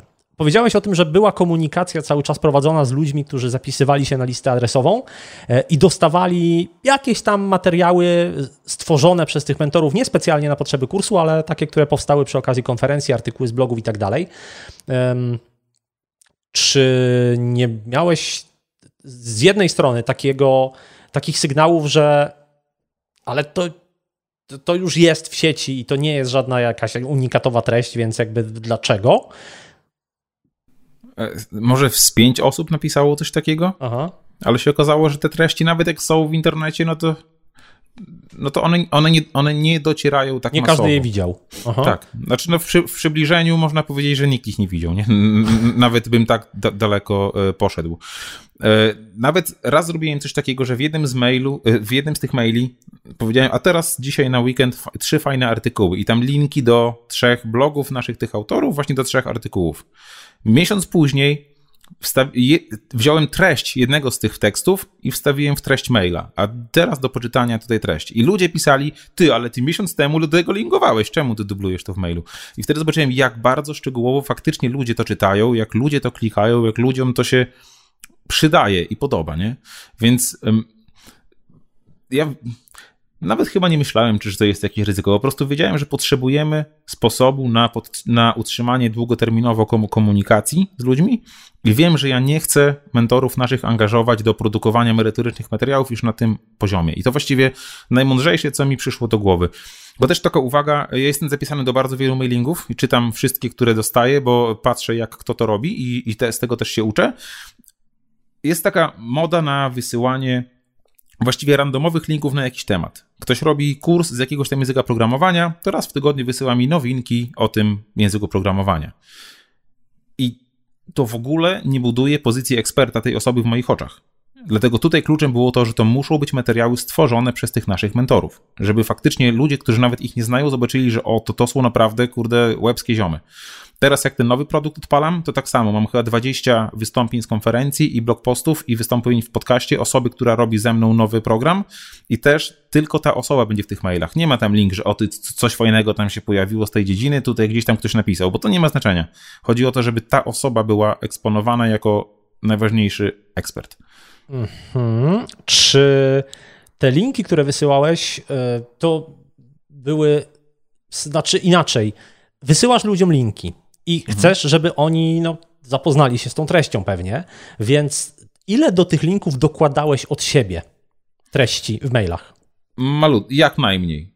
Tam było, że siema, witamy się w kolejny architektoniczny piątek. Dziś zamiast Netflixa proponuję tobie wystąpienie na temat i tu temat. Aha. Potem link i potem na koniec y, zaprasz sobie popcorn, nie zapraszaj żony do seansu i tam i, i, widzimy się za tydzień. Więc to było coś takiego, żeby ludzi nie zadręczać tą treścią, tylko faktycznie, że jest w mailu link i koniec. Chyba, że to były treści tekstowe, jak blog posty, to ja wtedy często brałem po prostu faktycznie całą, ca, cały blog post czyjś i wklejałem go do maila i wtedy tego tekstu tam było bardzo dużo. No niektórzy mówili, że można by z samego tego zrobić jakiś, nie wiem, PDF-a z zebranymi tymi wszystkimi materiałami albo wszystkie te blog posty chociaż zebrać w PDF-a. I to z jednej strony faktycznie prawda, z drugiej strony no nie taka była rola tego mailingu. Mhm. A gdybyś miał takiego autora kursu, który merytorycznie jest super i wiesz, że, że dowiezie i, i ta treść w kursie będzie genialna, ale on się jakoś wcześniej nie, nie wiesz, nie, nie udzielał, to znaczy robił szkolenia, ale to były szkolenia zamknięte, nie ma z tego żadnego wideo, nie pisał postów na blogu. E, wiesz, to co robił, robił raczej w e, zamkniętych środowiskach i nie, no nie ma tam co udostępniać. To, to jak byś sobie poradził? No to nie, to, to, to, to wtedy znaczy to też zależy właśnie, ile to będzie finalnie kosztować. To był taki długi proces, powiedzmy, nie wiem, roz, ro, ro, nie lubię tego pojęcia, ale rozgrzewania jednak, dlatego że wiadomo było, że to będzie drogie. Wcześniej wypuszczaliśmy e, z Maciekiem właśnie program do nauki frontendu i Maciek, o ile to na przykład u nas w Białymstoku jest bardzo znany, bo on się udzielał właśnie i offline, troszkę występował na konferencjach, troszkę pisał bloga, ale to nie były materiały, które można by powiedzmy przez pół roku wypuszczać w mailach, bo, bo skupiał się bardziej na interakcji z ludźmi, a nie na produkowaniu treści w taki sposób, to tam załatwiliśmy sprawę bardzo szybko, po prostu yy, pojawił się u mnie we vlogu, powiedzieliśmy, że tu jest najlepszy ziomek, ja wam gwarantuję, gwarantuje, że on zrobi coś najlepszego. To będzie co prawda najdroższe, ale będziecie zadowoleni. No i to w taki sposób zadziałało, że po pierwsze ludzie się już pozapisywali i wiedzieliśmy, że e, zainteresowanie jest. Tam w zamian dostawali po prostu PDF-a jakiegoś, więc to był taki standardowy lead magnet, ale też wiedzieliśmy, że to nie jest produkt, który będzie kosztował wiele tysięcy złotych, że ktoś będzie musiał strasznie tam rozkminiać, czy to robić, czy nie. Tym bardziej, że w tamtym przypadku pozycjonowaliśmy się jako konkurencję do bootcampów, które kosztują kilkanaście tysięcy. I faktycznie taką rolę to, to zaczęło pełnić. I tam proces wyglądał w taki sposób, że zrobiliśmy po prostu webinar QA na temat frontendu. Nie? Wpadajcie, będziemy na żywo na YouTubie. E, to było ogłoszone chyba tydzień wcześniej i chyba z tysiąc osób przyszło. Nie? I faktycznie na żywo tych pytań było masa. I w tym momencie właśnie Maciek zbudował swój wizerunek eksperta, bo na wszystkie pytania odpowiedział. To trwało chyba za trzy godziny po tych trzech godzinach głosiliśmy, no to teraz jak chcecie od niego, jeszcze do końca nie wiadomo co, ale on to robi, to zapraszamy do sklepu. I wtedy to właściwie do, do 250 tysięcy zarobiliśmy na przedsprzedaży, gdzie nawet agendy nie było. więc y, to też fajnie działa, tylko tutaj y, dużą rolę mi się, mi się wydaje odegrała taka moja gwarancja, że faktycznie on zrobi coś, co będzie naprawdę świetne. Mhm. Dobra, czyli mamy ogarniętą komunikację z osobami zapisującymi się na listę, to cofnijmy się o krok i teraz skąd tych ludzi na liście wziąć? W jaki sposób ty skłaniałeś ich do tego, żeby się zapisali? Mm, chciałem zobaczyć, zrobić taki eksperyment w tym konkretnym przypadku, jako że w DNA właśnie mamy trzech mentorów, każdy z nich jest bardzo znany, ja też jestem stosunkowo znany w środowisku, więc wiadomo było, że ta informacja się jakoś tam rozejdzie. ja zdecydowałem, że ja sam się włączę w promocję e, dopiero po jakimś czasie i zobaczymy, ile ludzi zgromadzą na naszej liście no, ile ludzi zgromadzi trójka mentorów. Oni akurat mieli konferencje, mieli swoje występy, no więc było wiadomo, słuchajcie, tu jest adres, tu jest nazwa, idźcie i, i, i szeszcie promo, nie? I się okazało, że po pierwszych chyba dwóch tygodniach było niecałe 600 osób na liście, i to był wynik ok, bo na tych konferencjach jednak programistycznych są czasami sale ogromne, ale to na samej sali tam ktoś wyjmie telefon, się zarejestruje, ktoś się może nie zarejestruje. E, później ja wszedłem ze swoją promocją i właściwie wtedy w ciągu jednego dnia doszedł jeszcze tysiąc do mhm. tych 600. Więc to mi wtedy pokazało, że faktycznie ja tam się jednak przydam. I po drugie, że jednak online e, rządzi. Ale wszedłeś ty ze swoją promocją, to znaczy co zrobiłeś? Nagrałem vloga na temat, że taki, że takie coś powstaje i nagrałem później drugiego vloga. Akurat ja robię tak, że nie mam jakiegoś z góry ustalonego planu, co będę robił, tylko właściwie działam z dnia na dzień. W takich e, momentach sprzedażowo-marketingowych działam z dnia na dzień, w zależności od mojego nastroju, w zależności od tego, co się dzieje w tym świadku programistycznym, w zależności od tego, co ktoś może napisał gdzieś jakąś opinię. I akurat wtedy jak zaczynała się promocja DNA, ja byłem na konferencji programistycznej. Ja już zawodowo nie programuję od czterech lat i wtedy miałem takie poczucie na tej konferencji, Boże, jak ja się cieszę, że nie muszę tego robić zawodowo, nie? I, i nagrałem takiego vloga. Z, z, zatytułowałem go dość kontrowersyjnie, bo zatytułowałem go Żygam programowaniem. I faktycznie tam tysiące osób weszły, masa hejtu się wylała, ale słowo poszło w świat, nie? Bo mówiłem, że ja żygam tym programowaniem, bo mi to się po prostu na pewnym etapie bardzo znudziło. I z tej okazji mamy tutaj dla Was program. Jeśli też się nudzisz, to spowoduje, że przestaniesz się nudzić, nie? I że ja bardzo żałuję, że gdy ja się wypalałem zawodowo, gdy ja odchodziłem od programowania, bardzo żałuję, że takiego programu nie było. I ta narracja, tak jak mówię, no nie była zaplanowana, to właściwie powstało tak z dnia na dzień. E, wielu osobom się nie spodobała, no ale o tym się mówiło. I to spowodowało, że w bardzo krótkim czasie bardzo dużo osób dołączyło. I czy to się podobało komuś, czy się nie podobało, to nie ma teraz znaczenia, bo to ma być skuteczne, a nie ma się podobać. I no i potem z biegiem kolejnych tygodni, miesięcy ludzie się przekonywali, że nieważne, że nawet jeśli komuś się nie podobała ta moja narracja, to zobaczył, że i tak te materiały są naprawdę top. Mhm. A ile czasu minęło od, od tego, jak zacząłeś w ogóle tworzyć listę do przedsprzedaży? E, lista zaczęła się tworzyć jakoś na początku kwietnia ja wszedłem jakoś w połowie chyba kwietnia ze, ze swoimi działaniami, a przedsprzedaż była w połowie czerwca, więc to jest kwiecień 2,5 miesiąca. Okej, okay, jakieś tam 10 tygodni powiedzmy. Mhm. Tak i wtedy, e, w, wtedy na etapie tej, tego zbierania listy wydałem półtora tysiąca na reklamę na Facebooku, bo robiliśmy webinar otwierający przedsprzedaż i wtedy, żeby rejestrację na webinar podpompować, tam półtora tysiąca włożyłem, ale poza, ale to właściwie bez tego też byłoby dobrze, o tak.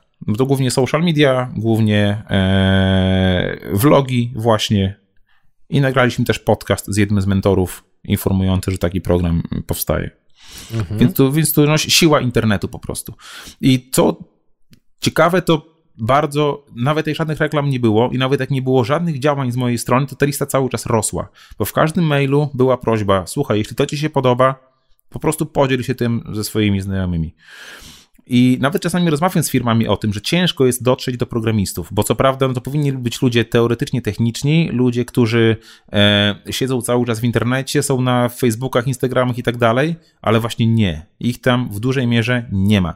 Nam zależało na osobach, które są po prostu siedzą, robią swoje, robił to już tak długo, że nawet im się już nie chce jeździć na konferencje, im się nawet nie chce e, dalej udzielać w internecie, po prostu robią swoje, idą do domu i do nich też udało się dotrzeć. Właśnie taką pocztą pantoflową, tymi prośbami o podzielenie się ze znajomymi, o to, że powiedz koledze w kuchni przy, przy, przy kawie, że coś takiego powstaje, po prostu, że na tym wszyscy skorzystają i to fajnie zadziałało. Mhm. Mi się wydaje, że taka e, z jednej strony bardzo nieskromna komunikacja, bo ja faktycznie o tych naszych mentorach pisałem jako o legendach polskiego IT, jako o królach architektury i tak dalej, bo jak już z kimś coś robię, to ktoś faktycznie e, na takim poziomie musi być i ja nie waham się takich słów używać, choć nawet te osoby są często tym skrępowane, ale z drugiej strony e, było no, że my rozumiemy twoje problemy, nie? Wiemy dokładnie w jakim miejscu jesteś i wie, wiemy, że możesz myśleć, że już, że już tam jest tylko sufit i że tam już jest tylko ścieżka na przykład managementu jako awans dla ciebie.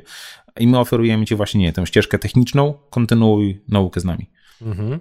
Czyli wypisałem sobie tak, vlog, webinar, reklamę na Facebooku, newsletter i te prośby o, o mówienie znajomym, że coś takiego no jest. No i sociale wszystkie. I sociale. Mhm. A z sociali, co, co ci najlepiej żre? Nie mierzę. Dopiero w zespole jesteśmy na etapie nauki Google Analytics. Nie, nie patrzę w żadne statystyki, bo jedyne co mnie interesuje to liczba zapisanych ludzi na lista. Skąd oni się nam wzięli? To teraz tak trochę z obowiązku w zespole się edukujemy. Magda z mojego zespołu wnika w Analytics, ustawia jakieś tam UTM i tak dalej, ale to e, ja po prostu widzę efekt finalny i to mnie interesuje. Czy są ludzie na liście, nie? Czy się nie wypisują, czy otwierają te maile, czy odpowiadają, jaka jest atmosfera ogólnie, bo e, czy, czy w jaki sposób ludzie odpowiadają na te maile moje, bo często za, zachęcam do kontaktu, nie? Podobało ci się, daj znać. Ja tu jestem po drugiej stronie, ja każdemu odpisuję. I widać po prostu, jaka atmosfera się wokół tego tworzy. I mimo tego, że ludzie między sobą nie mają kontaktu, bo ten mail jest jeden do wielu i potem ich tylko do mnie, to ja widzę, że jakby się budowała taka zbiorowa świadomość jakaś. Jak, jak, to, jest takie, to jest takie wspaniałe uczucie, jak tak się tworzy społeczność. Nawzajem się ludzie nie znają, ale jakby wiedzą, że ich jest dużo, nie? I że każdy myśli tak samo. To, to, jest, to jest spoko. Aha, e, mówiłeś sociale, z których sociali korzystasz? Bo okej, okay, nawet jeżeli nie masz tego zmierzonego dokładnie tam, wiesz, w cyferkach, znaczy, no to masz takie czucie, YouTube, co ci nie? najlepiej to, to... działa. U mnie na pewno, jak, od kiedy wszedłem na YouTube, to już prawie 3 lata temu, zacząłem prowadzić vlog, najpierw programistyczny, potem już nie, ale to nie ma znaczenia, bo wiele programistów tam zostało, to głównie to, to, to jest właśnie YouTube. Mocno też jestem, e, siedzę na Instagramie i tak no, te, te liczby, jakieś tam statystyki, na to nie patrzę, to po prostu robi robotę. Wolę mieć tam tysiąc, czy trzy tysiące, czy pięć tysięcy ludzi, którzy faktycznie są zaangażowani w to, co robię, niż tam 500 tysięcy ludzi, którzy a, znowu jego gębę, nie? Dobra, e, czyli... A, tak? W ID jeszcze Twitter jest mocny, więc ja na, Twitterze e, wrzucam. Tylko tak, tak się tak mówię, nie patrzę gdzie co działa, po prostu wszędzie ładuję milion postów dziennie. Tak, sobie robię kolejkę w jakimś tam narzędziu do schedulowania i to leci e, bez bez trzymanki. Bez trzymanki. Żeby wszyscy e... się dowiedzieli. E, dobra, czyli mamy, mamy te wszystkie przygotowania, e, myślę, ogarnięte z grubsza i przychodzi czas przedsprzedaży. No i akurat w czasie przedsprzedaży ja cię też mocno obserwowałem na Instagramie, dlatego że też udzieliły mi się te emocje i tam ciągle, wiesz, te, te liczby rosnące w ogóle e, z dnia na dzień w szalonym tempie. No ale ja widziałem tylko, wiesz, jakiś tam mały, mały wycinek tego wszystkiego, co tam się działo. Jak ta przedsprzedaż przebiegała z twojego punktu widzenia? Właśnie z zewnątrz, e, ostatnio rozmawiałem ze szwagrem, jak, jak sprzedaż DNA trwała już wrześniowa i właśnie szwagier do mnie, to teraz co, ty siedzisz, nic nie robisz, a tam a, miliony lecą, nie? O stary, to wcale, bo nie. bo choćby nie wiadomo, jak dobry był, był produkt, to to nie ma znaczenia, bo ktoś, żeby go zobaczyć, musi go kupić, a nic się samo nie sprzeda. No i to właśnie jest ta moja rola, gdzie trzeba pewne hamulce czasami odwiesić na wieszak, po prostu rola jest jedna, nie? I to, tak jak mówiłem wcześniej, to nie ma się podobać, to ma być skuteczne. Akurat jeśli chodzi o przedsprzedaż, e, założenie było takie, że my weryfikujemy cały czas, więc te koszty cały czas są na absolutnym minimum. E, więc w czasie przedsprzedaży wydaliśmy zero na reklamy, E, jedyna reklama, jaka była, to wcześniej na kilka dni zaproszenie na webinar, więc było zero na reklamy, tylko maile. I nawet dokładnie jakie, to nawet teraz nie pamiętam. Ich tam było sporo. Wysyłam, wysyłałem. Sprzedaż trwa, przedsprzedaż trwała chyba 8 dni, od środy do środy, z tego co kojarzę. I po prostu było dużo materiału mailowego, zachęcającego do zakupu. I to były raz takie treści merytoryczne, raz treści takie, że to już okazja się nigdy nie powtórzy, troszkę emocji, troszkę gwarancji, troszkę obietnic. Tylko co najważniejsze, to wszystko sz, absolutnie szczere. Nie? Niektórzy piszą, że ale to Mango Gdynia. Mówię, że to nie jest Mango Gdynia, to jest szczera prawda po prostu. Poza tym, jak się komuś nie podoba, zawsze się może wypisać. Yy, ważne było, żeby podkreślić fakt, że to robią najlepsi ludzie, jacy są. I nieważne, czy coś powstało wcześniej, czy coś powstanie później, czegoś tak dobrego nie będzie no i właściwie t- taka narracja przez cały czas. Pomagało to, że faktycznie już na samym początku zainteresowanie było ogrom, ogromne, bo zrobiliśmy, tak jak mówiłem, webinar przedsprzedażowy, e, który miał jeszcze ludziom pokazać, jak faktycznie ci mentorzy ze sobą się komunikują, jak oni wyrażają swoje myśli poza konferencjami, poza sceną, żeby faktycznie można było ich poznać. I to się sprawdziło u mnie wcześniej w sprzedaży mojego kursu, gdy ja też tak robiłem takie po prostu live'y, gdzie można było ze mną pogadać. Przy frontendzie też, tak jak powiedziałem, to było Q&A z kolegą Maćkiem, który po prostu odpowiadał na pytania. I tutaj też nie było jako takiej agendy. Prosto było, że tu będzie dyskusja trzech zajebistych architektów i często na konferencjach programistycznych najbardziej wartościowe jest after party, gdzie można posłuchać, jak mądrzy ludzie rozmawiają. No i to będzie coś takiego, zapraszamy. I faktycznie, jak oni weszli w te swoje tematy, ja słuchałem sam jak urzeczony, tam po tam część ludzi pisała, że w ogóle nie wie o co chodzi, e, bo, bo, bo, bo to był tak wysoki poziom i to było wiadomo, że w takim razie DNA nie jest skierowane do was, wróćcie do nas za parę lat. E, I ten webinar trwał sobie i trwał. I na koniec przez pół godziny była taka moja sekwencja. E, oni skończyli mówić to, co mieli do powiedzenia, i potem ja przedstawiałem ofertę, że tu właśnie z tymi ludźmi możecie się uczyć przez kilkanaście tygodni tego, o czym teraz rozmawiali, w o wiele bardziej uporządkowany sposób i tak dalej, i tak dalej. No i tu jest oferta i hyc, zapraszamy. I w czasie samego webinaru yy, sprzedaliśmy tego za ponad 65 tysięcy, więc właściwie już po w ciągu, i, i to Webinar trwał długo, ale przedsprzedaż trwała chyba tylko w ciągu godziny tego webinara, więc w ciągu godziny pierwszej ponad 60 tysięcy wpadło. Potem budzę się rano, patrzę, jest kurde 200. To w ogóle był jakiś szok, nie? Że to i tak jak mówisz, ja to pokazywałem w internecie, bo to było coś niespotykanego. Daj spokój, nie? Budzisz się rano 200 koła na koncie i to właściwie tak po prostu, bo pogadaliśmy w internetach na żywo. I to na pewno y, zaczęło się o tym robić bardzo głośno i wiele osób zaczęło w ogóle wtedy o tym DNA słyszeć to myślę, wydaje, że to zadziałało lepiej niż jakakolwiek reklama. Właśnie, że jest faktycznie duże zainteresowanie, jest ogromne zaufanie. No i część osób też pisało, no to teraz nie możecie tego spieprzyć, nie? Mówię, no, nie możemy i nie, nie, nie planujemy. Nie Społeczny też... dowód słuszności zadziałał, aha. Tak, znaczy z jednej strony nie powinno się, szczególnie w przypadku jakichś, nie wiem, wyborów i tak dalej, podążać za czymś takim, ale z drugiej strony tutaj jako że nie planowałem wcześniej żadnej komunikacji, to mogłem zareagować na bieżąco. I to narrację przyjąłem taką na jakiś czas, że to jest po prostu rewolucja w polskim IT, dołącz do nas. I to też zadziałało, bo to faktycznie jest rewolucja w polskim IT i ludzie podołączali, żeby brać w tym udział. Niektórzy pisali, że to jest za dużo, żeby po prostu zrobić to w podziękowaniu za wsparcie, jako wsparcie za moją działalność tam od ponad 10 lat, bo to faktycznie było za dużo jak, jak takie podziękowanie, więc to musiało dotrzeć do osób, które były w stanie po prostu wyjąć tę kasę i w ciemno zapłacić. e, bo też było wiadomo, że ja odpowiadam za sprzedaż, więc to sprzedaję ja, coś, czego nie robię ja. Składam obietnicę w cudzym imieniu. Nie wiadomo do końca, kiedy to będzie zrobione. Nie wiadomo na 100%, co tam będzie. Więc to zaufanie musiało być. E, a i dodatkowo to najdroższy produkt w historii polskiego IT, taki online. Więc to zaufanie musiało być po prostu ogromne. No i faktycznie się okazało, że, że, że, że takie było. No i właściwie tak przez cały ten czas przed sprzedaży to standardowo wszędzie wrzutki, wszędzie jakieś graficzki, e, bez reklam, tylko czyste sociale kierujące na stronę i co ważne, na stronie nie było nawet oferty. Ten landing chyba się nawet nie zmienił w, albo się nie zmienił, albo się zmienił minimalnie, jeśli chodzi o mailing informujący o mailingu, a mailing informujący o przedsprzedaży. Żeby landing. w ogóle po, Słucham? E, landing Le, informujący land... o mailingu. Tak, tak, tak, tak. tak. Zaprasza, no, zapisujący na listę mailingową. O. Tak, tak, tak, dokładnie. E, więc żeby w ogóle poznać cenę nawet, to trzeba się było zapisać na maila. Aha. I wiele osób pisało mi, że to jest znaczy, wielu osobom to się nie podobało. Nie chcę poznać oferty, to napisz mi, ile to kosztuje. Ja mówię, no nie chcesz, to zapraszam cię na maila, a jeśli nie chcesz, to znaczy, że nie chcesz, no i tyle. Tutaj, tutaj e, we wszystkich swoich kanałach, wszystkich swoich działaniach bardzo otwarcie komunikuję, że to są moje zasady. Jak się nie podoba, to nara. I tutaj w przedprzedażach wszystkich, które robiłem, zasada jest taka: zapisz się na maila, dostaniesz ofertę. Zapisując się na maila, zostajesz na mailingu, nawet jak nie kupisz w przedsprzedaży, to i tak jesteś na tym mailu cały czas. W trakcie powstawania produktu dostaniesz na tyle dużo materiału, że przekonasz się, że szkoda, że nie dołączyłem wtedy, dołączę w normalnej sprzedaży. Mhm. E, dobra, no to była przedsprzedaż. Ona była w czerwcu. Później były całe wakacje tak naprawdę dla mentorów na stworzenie kursu, no bo kiedy była przedsprzedaż, to jego jeszcze nie było. Bardzo ważnym elementem końca przedsprzedaży jest to, co zrobiłem po raz pierwszy chyba. I jak sam uczestniczę w różnych e, takich akcjach sprzedażowych jako klient, to tego prawie nikt nie robi, a bardzo warto. Ja po zakończeniu sprzedaży napisałem dziękuję bardzo wszystkim za zaufanie w mailu, nie? Zebraliśmy tyle i tyle kasy, to było prawie 2 miliony. Mamy fundusze na zrobienie czegoś, co naprawdę wam urwie czapki z głów. I mam do ciebie prośbę. Napisz mi, dlaczego nie dołączyłeś.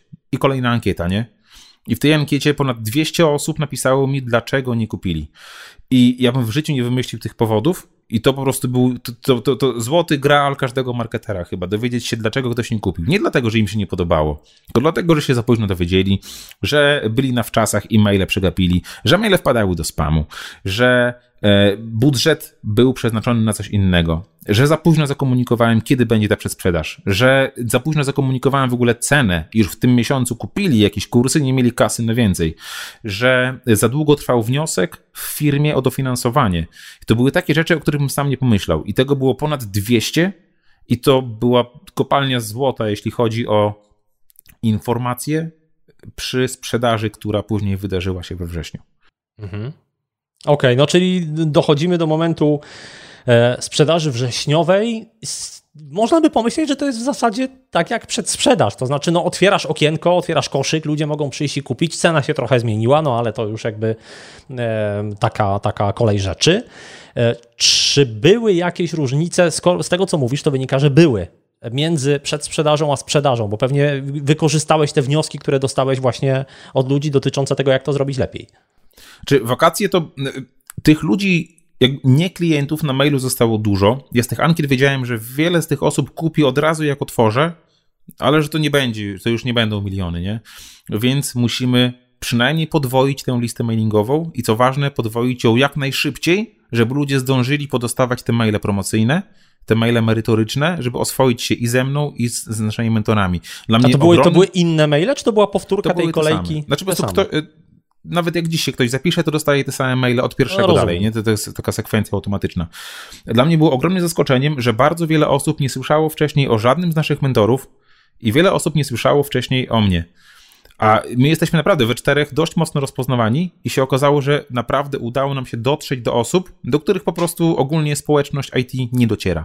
I to to, to, to, było coś pięknego, nie? Ktoś pisze, że ty, ja w ogóle ciebie nie znałem, wchodzę na twojego vloga, łazisz tam po cmentarzu, w życiu bym od ciebie nic nie kupił, ale te maile to po prostu coś wspaniałego, nie? Ich też nie znałem. Skąd, gdzie, gdzie oni się chowali?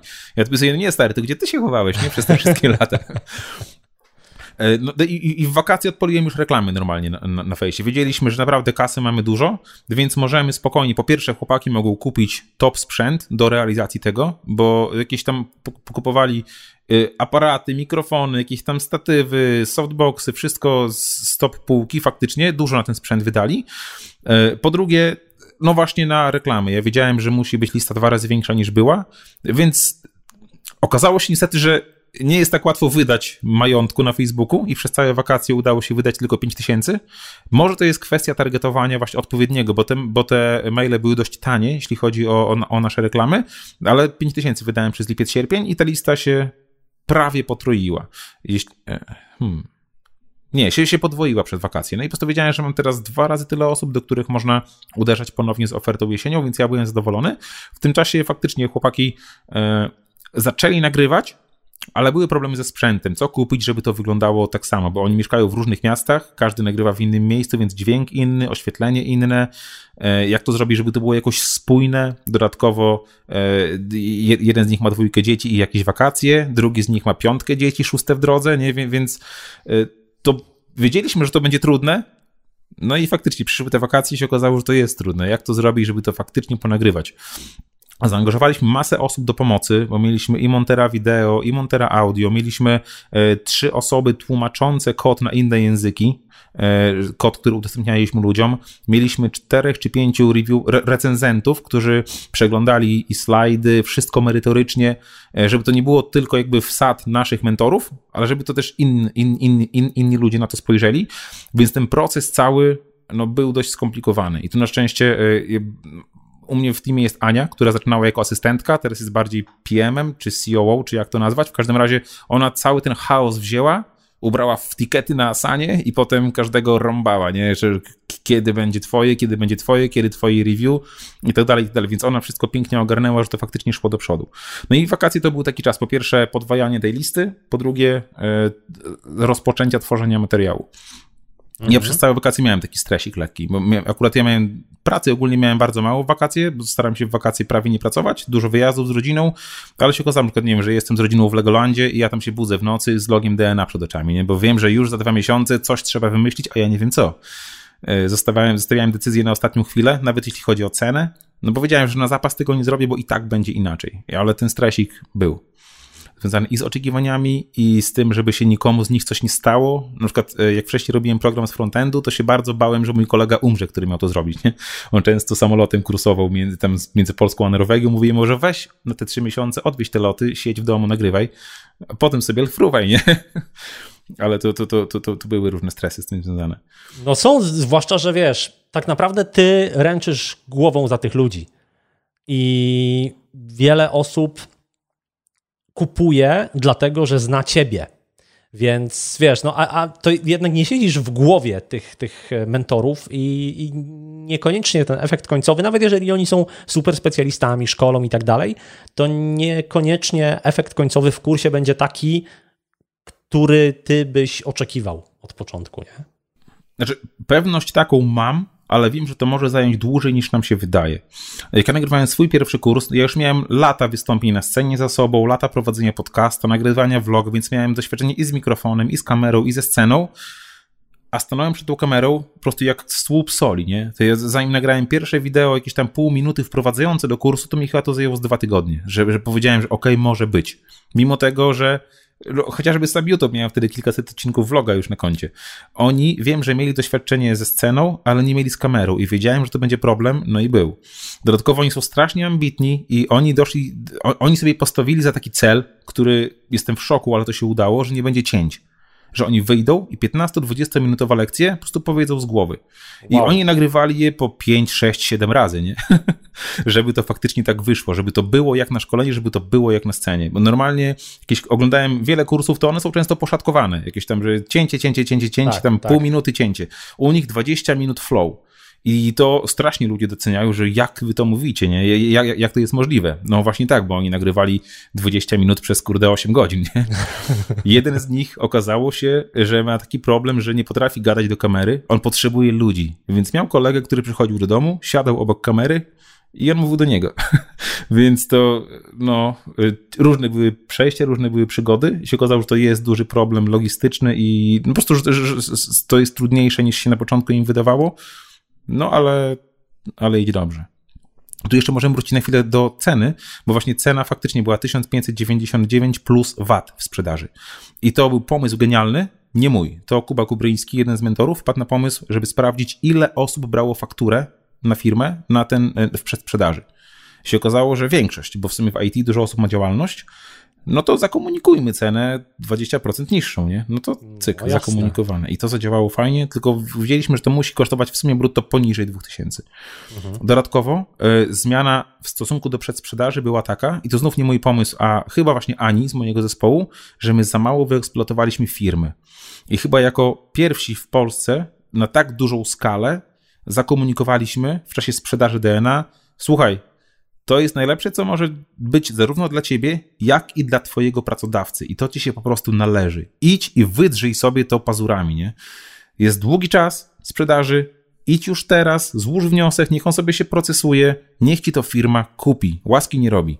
I faktycznie dostawaliśmy w czasie sprzedaży, yy, pisały działy HR do nas, że się tam procesy wnioskujące się pozatykały w firmach. Nagle wszyscy chcą się szkolić. Co to w ogóle jest to DNA, nie? Że tu 50 wniosków o jakiś jeden kurs online, co to w ogóle chodzi? Czemu wszyscy tego chcą? To, to, to zadziałało naprawdę rewelacyjnie. Też zadbaliśmy o to, żeby takie wątpliwości od razu rozwiać. Mieliśmy piękny PDF Jedna strona A4, kierowany nie do ludzi, klientów, ale do firm. Firma nie interesuje, że tam top architekci coś tam tłumaczą. Firma interesuje, co będzie z tego miała. Więc to były punkty. Nie? Dzięki temu twoi ludzie bez dodatkowej rekrutacji, bez dodatkowych szkoleń poza naszym będą lepsi, będą robić lepszy software, szybciej, dogadasz się z nimi, bo tam też kładziemy nacisk na komunikację ludzi technicznych z biznesem, co jest często problemem. I takie po prostu rzeczy, które a i dodatkowo zapłacisz za to pięć razy mniej niż za szkolenie stacjonarne, nie? A dodatkowo nie musisz organizować sali, nie musisz organizować posiłków, nie musisz wyciągać ludzi na trzy dni z projektu. Oni sobie to zrobią godzinę dziennie w domu albo w czasie lunchu, coś takiego. No i to, to wszystko zadziałało naprawdę rewelacyjnie. Mm -hmm. No, y, podrzuciłeś mi taką informację, ale nie wiem, czy się nie pomyliłeś, wpisując tutaj te, te cyferki, że największe pojedyncze zamówienie to było ponad 700 tysięcy złotych? Tak, tak, tak. Jak to Było jedno zamówienie na kilkaset dostępów. Jak się okazało, że. No i to znów. Y, ludzie często pytają, czemu ja tak tą kasą w internetach rzucam. I to, ja tego nie robię, żeby się chwalić, bo w sumie ja jak nie wiem, co z nią robić, to nie jest jakieś tam dla mnie wielkie halo, że ktoś tam poczyta, ile się udało zarobić, ale no co, co najlepiej działa na ogólnie na, na, na media, na internet, no jakaś tragedia i, i, i kasa, nie?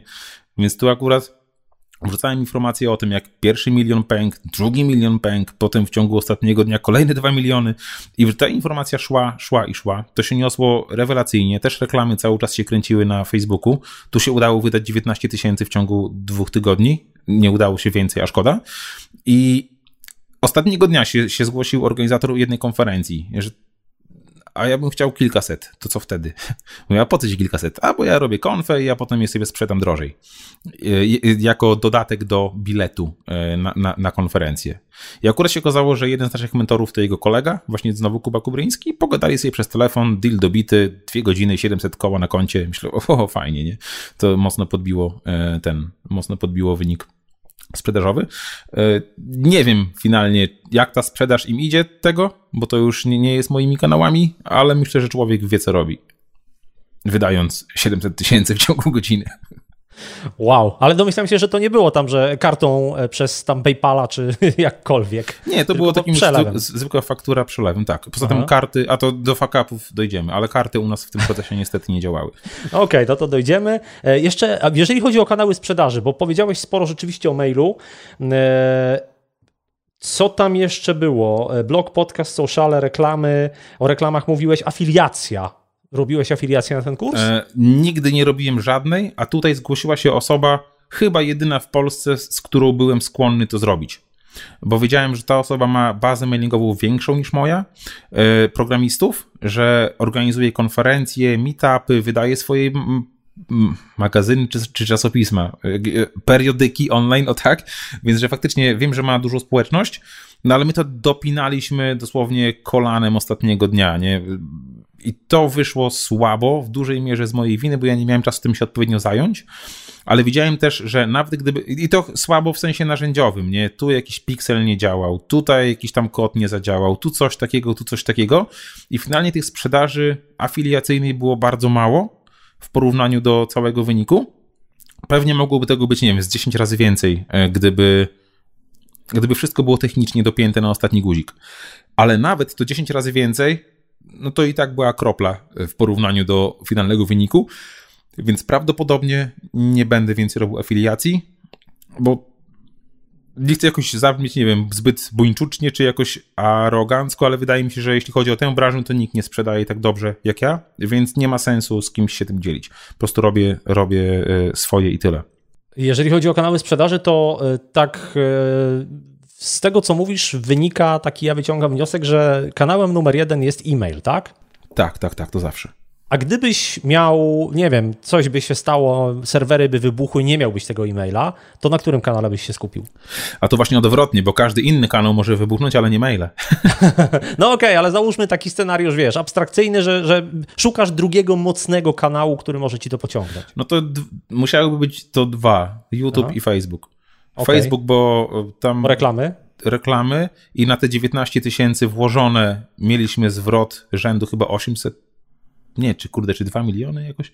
Wiesz co, jakieś te są tak chore te stopy zwrotu, że do mnie kiedyś Facebook dzwonił z informacją, że oni chcą z nami pogadać, bo takich stóp zwrotu z reklam nie widzieli, nie? I zostaje myślę, że jakieś chyba jaja są, że Facebook do mnie dzwoni. Się okazało, że faktycznie tak było i Magda z naszego teamu rozmawiała tam z kobietą z Facebooka e, że to po prostu dzia działa bardzo dobrze. Ja aż, aż, sam się szczerze mówiąc zdziwię, bo jakoś nie czuję się ekspertem reklam na fejsie, ale widocznie nam to świetnie wychodzi. Bo faktycznie te zwroty są, każda złotówka zwraca się kilkudziesięciokrotnie. E, a YouTube zadziałał nam bardzo fajnie też, bo wynajęliśmy sobie jeszcze zanim rozpoczęliśmy sprzedaż, wynajęliśmy sobie studio wideo w Warszawie na cały dzień. Akurat jeden z mentorów jest z Warszawy, drugi z Wrocławia, trzeci z Bydgoszczy. Ja jestem z Białego Stoku, więc się w centrum spotkaliśmy w Warszawie, żeby każdemu było daleko oprócz tego jednego. Wynajęliśmy sobie studio wideo i nagraliśmy po pierwsze taki film 30-minutowy, takie wprowadzenie w ogóle, co to jest DNA, kim my jesteśmy, jaka jest nasza misja, jakie jest założenie. I ogólnie wszyscy niby o tym powinni wiedzieć, ale ja chciałem to wrzucić na YouTube w takiej pro jakości, z mikrofonami, tam mieliśmy dwie czy trzy kamery, montażystów i tak dalej, oświetlenie, żeby po prostu to było taki wstęp. Gdy, gdy ktoś zapyta, a kim wy jesteście, co to jest to DNA, no to proszę bardzo, tutaj sobie zobacz. To coś do umieszczenia nawet na, na landingu sprzedażowym. Ale dodatkowo nagraliśmy 7 czy 8 takich krótkich, minutowych czy dwuminutowych takich kabarecików troszkę, e, gdzie ja byłem w roli prowadzącego program i na przykład zadawałem pytania, typu e, słyszałem, że twój projekt ostatnio się zawalił i wywołałeś zamieszki w zespole. Powiedz nam dlaczego. I jeden z tych mentorów siadał na fotelu i był jak taki, nie wiem, świadek TVN-u. Tam z tyłu kamera, e, zaszarzona twarz, zmodulowany głos, że napisy trzeba było dodawać i właśnie jakiś taki kryminalista. No tak, wywołałem zamieszki, strasznie się zdenerwowałem, pijem, dostał po gębie, nie? I tam jakieś te, te, te takie historie, zakończone zawsze jakąś taką praktyczną wskazówką, jak działać lepiej jako programista albo architekt. Więc to były takie śmieszki, ale też merytoryczne. I to się też fajnie poniosło po internetach. E, więc to też zainwestowaliśmy w profesjonalne takie heheszki troszkę, żeby było co wrzucać na ten czas sprzedaży. Aha, rozumiem. Um, chyba padła ta liczba w pewnym momencie, że takie minimum, jakiego się spodziewaliście po przedsprzedaży, to było 200 tysięcy, tak? Czyli gdyby się nie zebrało 200 tysięcy y, złotych przed sprzedaży, to, to kursu by nie było, dobrze? Tak, tak, tak, tak. nawet może 100, ale nie myślę, że, to, że, to, że tak finalnie, jak już odpalaliśmy, to te 200 było takie, żeby każdemu było po te 50. Mhm. Więc tak. No trochę wam nie wyszło. No, trochę przesadziliście, że tak powiem, e, w drugą stronę. I kurczę, no jak, jak to, będzie, to będzie głupie pytanie, ale jak, jak wy to znieśliście? Bo, bo wiesz, bo to jednak rzeczywiście y, trochę już o tym wspomniałeś, ale pojawia się taki mega, myślę, y, taka presja, wiesz, oczekiwań, że tylu ludzi nam zaufało, tylu mhm. ludzi nam zapłaciło, więc my teraz musimy naprawdę tutaj stanąć na rzęsach i zrobić coś takiego, czego jeszcze nigdy w życiu nie zrobiliśmy. Mhm. No tak, presja była duża. Na szczęście już nie na mnie. Właśnie ja tam tylko pisałem przez wakacje im, że jak coś się dzieje w głowie, ja doskonale wiem, co, co przechodzicie, bo miałem to samo rok wcześniej ze swoim kursem, że może być trudno, może być ciężko, ale że nawet jeśli w tej chwili wam się wydaje, że tego nie dowieziecie, no to ja wam gwarantuję, że dowieziecie, nie? I to nie każdemu było potrzebne takie coś, ale po prostu wystarczyło faktycznie zacząć coś mocno robić. Jak pierwsze wideo powstały, się okazało, że są ok, to potem już szło łatwiej. Ale jeśli chodzi ogólnie o kasę, to e, się może wydawać z zewnątrz, że to bajka, mleko i miód, nie, tutaj tylko i tak dalej, ale właśnie nie do końca, bo się pojawia taka odpowiedzialność, że kurde, ja miałem w głowie coś takiego, akurat wtedy wychodził, wychodził ten film Sekilskiego w czerwcu o, o, o kościele i on zaczął zbiórkę na nowy swój film. I my chyba zebraliśmy sobie więcej na DNA niż on na ten swój film, który jednak był czymś, co zmienia społeczeństwo, nie? Co, co jest naprawdę bardzo ważne w skali kraju. A my sobie po prostu od kursik online odpaliliśmy. I to pokazało, jak bardzo, e, po pierwsze, ten rynek jest niewyeksploatowany jeszcze w Polsce, a po drugie, no jak bardzo nam ludzie zaufali. To, to, to, to, no to, to ryło banie. I ja tak mówiłem, yy, przez cały ten okres sprzedaży faktycznie miałem gorączkę, poszedłem do lekarza, lekarka mówi, że nic mi nie jest, czy coś się nie dzieje może. Chodziłem do, akurat od prawie dwóch lat chodzę do psychologa i też u psychologa głównie o tym był temat, nie, że to, co to się w ogóle, kurde, dzieje, ja tego nie ogarniam. I mi zajęło tak z tydzień przyswojenie tych informacji, że faktycznie te pieniądze są tak ogromne. No i po pierwsze, i co ja teraz z nimi zrobię? po drugie, ciekawe, jak to wpłynie na mnie, na moją rodzinę. Po trzecie, a co jak się okaże, że jednak coś się nie, coś się nie uda? Bo też był z mojej strony duży strach, właśnie związany z bezpieczeństwem chociażby naszych tych chłopaków, bo tylko sprzedaż, przedsprzedaż się zakończyła, ja od razu kasę na cztery podzieliłem, wysłałem im te pieniądze na konta, no i jakby w tym momencie któryś z nich ni niestety coś się stało, no to ja tę kasę muszę ludziom zwrócić, a już jej nie mam, nie? Niby nas tam jakaś umowa wiąże, ale z drugiej strony wiadomo, jak to różnie może być w takich szczególnie dramatycznych sytuacjach. Więc jakieś tam obawy cały czas były. Szczególnie później, już po sprzedaży, która jeszcze dwukrotnie przebiła ten wynik, no to te sprawy związane z finansami to jest coś, czego nie spodziewałem się takiej reakcji u siebie, tak, że, że faktycznie to może wiązać się z bardzo wieloma jakimiś ciemnymi myślami i że taki faktycznie obiektywny nawet sukces może mocno wgnieść w ziemię i spowodować jakieś różne dziwne, złe myśli, jakieś doły. Pamiętam, Ale jakie że złe myśli? Że już nigdy nic lepszego w życiu nie zrobię, więc po co właściwie już, co, co, dalej, co teraz? Mhm. Że teraz to się dopiero zaczną hejty, albo a co jeśli się okaże, że teraz zaczną się jakieś, nie wiem, sprawy jakieś czy sądowe, czy prawne, ja się tego zawsze boję, nie? nienawidzę, kiedyś miałem jakiś jeden proces ze sobą, to nawet nie ma powodu, żeby coś takiego było, ale pojawiła się taka myśl, że przy takiej kasie, a nie wiadomo, co komuś strzeli do głowy, więc to po prostu bardziej taki niepokój. Plus też taka presja, że to ja teraz muszę już lecieć z czymś kolejnym, presja, ja teraz nie mogę spowodować, żeby te pieniądze się zmarnowały, nie? Już muszę znaleźć jakiś sposób inwestycji, muszę się tutaj doedukować z inwestowania. No ale w końcu rozwiązaniem okazało się to, co zawsze, czyli po prostu powiedzenie sobie, ty nic nie muszę, ewentualnie mogę, a jak nie chcę, to też ok. I to, to, to, już działało u mnie kilkukrotnie. Tutaj też się okazało tym razem do, do, dobrym rozwiązaniem. No to super. Um... Wiesz co, jeszcze pamiętam, że Michał Szafrański e, po wydaniu swojej książki Finansowy Ninja nagrał kiedyś podcast taki, tak. ciemna, ciemna strona sukcesu. Tak. I wtedy go słuchałem, tak trochę z niedowierzaniem, że stary, co, co ty w ogóle gadasz? A potem sam to też przeżyłem, że, że to faktycznie może być naprawdę ciężko i można potem nawet latami się czasami podnosić z czegoś, co jednak z boku wygląda jak tylko i wyłącznie róż i lukier. Mhm. No to myślę, że też e, z historii różnych zespołów, które wiesz, wydały genialną płytę i później jest strach przed kolejną płytą, bo, no bo zawsze jest ta obawa, że ona już nie będzie tak dobra. Tak, tak, tak. Więc tutaj, Ostatnio słuchałem no... wywiadu z takim pisarzem Mark Manson. On ma e, książki zawierające brzydkie słowo fuck w tytule i strasznie się dobrze sprzedają i on tam powiedział, że jego marzeniem było od zawsze zostać autorem bestsellerów i jak sprzedał 6 milionów swojej książki, to przez pół roku miał prawie depresję, nie? Łaził po domu w piżamie i że nie wiedział w ogóle, co się dzieje. No i to jest chyba coś po prostu takiego, bo on też miał takie myśli, no to ja już wszystko osiągnąłem i co teraz? Mhm. Po co żyć? No, na przykład, no ja teraz mam coś takiego, że niczego nie muszę pobijać, żadnych rekordów. E, nie wiem, jak nazwiesz ten odcinek, ale od razu ja chcę zaznaczyć, że moim zdaniem tego wyniku nie da się powtórzyć, przynajmniej w Polsce w IT. E, ja sam go prawdopodobnie też nie powtórzę, w dającej się przewidzieć przyszłości tam najbliższych kilku lat. Więc to po prostu jest coś, co bardzo wiele rzeczy planet się ułożyło w odpowiednim e, miejscu, że to wszystko tak pięknie zabanglało. Z tym, że staram się zawsze też, szczególnie na społecz w społecznościach różnych skupiających autorów kursów, jest taka gonitwa, nie? że kto więcej zarobił, kto szybciej zarobił i taka bez doceniania tego, co się samemu osiągnęło. I nawet jak ktoś zrobił 6 tysięcy, powiedzmy, czy 5 tysięcy, to zawsze mówię, słuchaj, no mieć 5 tysięcy, nie mać 5 tysięcy, to jest kurde 10 koła, tu ludzie po 4 miesiące pracują, żeby tyle mieć, a ty tyle zarobiłeś w tydzień i mówisz, że mało, bo ja zarobiłem milion, a co to w ogóle za różnica? Nie, nie ma co się porównywać. Um, dobra, czyli tak. E, była przedsprzedaż, było tworzenie kursu, była sprzedaż, ta sprzedaż jest zamknięta, ty już tam wspominałeś, że pracujesz gdzieś, się przymieszasz do kolejnego kursu. E, natomiast jeżeli chodzi o DNA, to w tej chwili twoja aktywność jest zakończona, czy, czy coś tam ciągle się dzieje? Moja aktywność, y, po, po, znaczy jakby po mojej stronie aktywność teraz, to właściwie jest już rola właśnie Ani z mojego zespołu. Ona e, te materiały publikuje co tydzień, ona informuje mailowo ludzi, że są nowe materiały. E, z mojej strony był jasny deal, że ja jestem aktywny w czasie tym sprzedaży i przedsprzedaży, że ja tego programu sam nie będę przechodził i teraz to, co jest najważniejsze, to jest społeczność, która się utworzyła. Bo tak naprawdę ogromną wartością w DNA, ale też w innych programach, które tworzę, jest to, że jest albo grupa na Facebooku, albo tak zwany Slack. Nie wiem, na ile twoi słuchacze kojarzą Slacka, to jest jak taki czat, tylko fajniejszy, chociaż ja osobiście go bardzo nie lubię, ale u nas e, wiele osób przed utworzeniem DNA jeszcze prosiło, że byle nie Facebook, bo nie chce zakładać konta na Facebooku, żeby z wami się komunikować.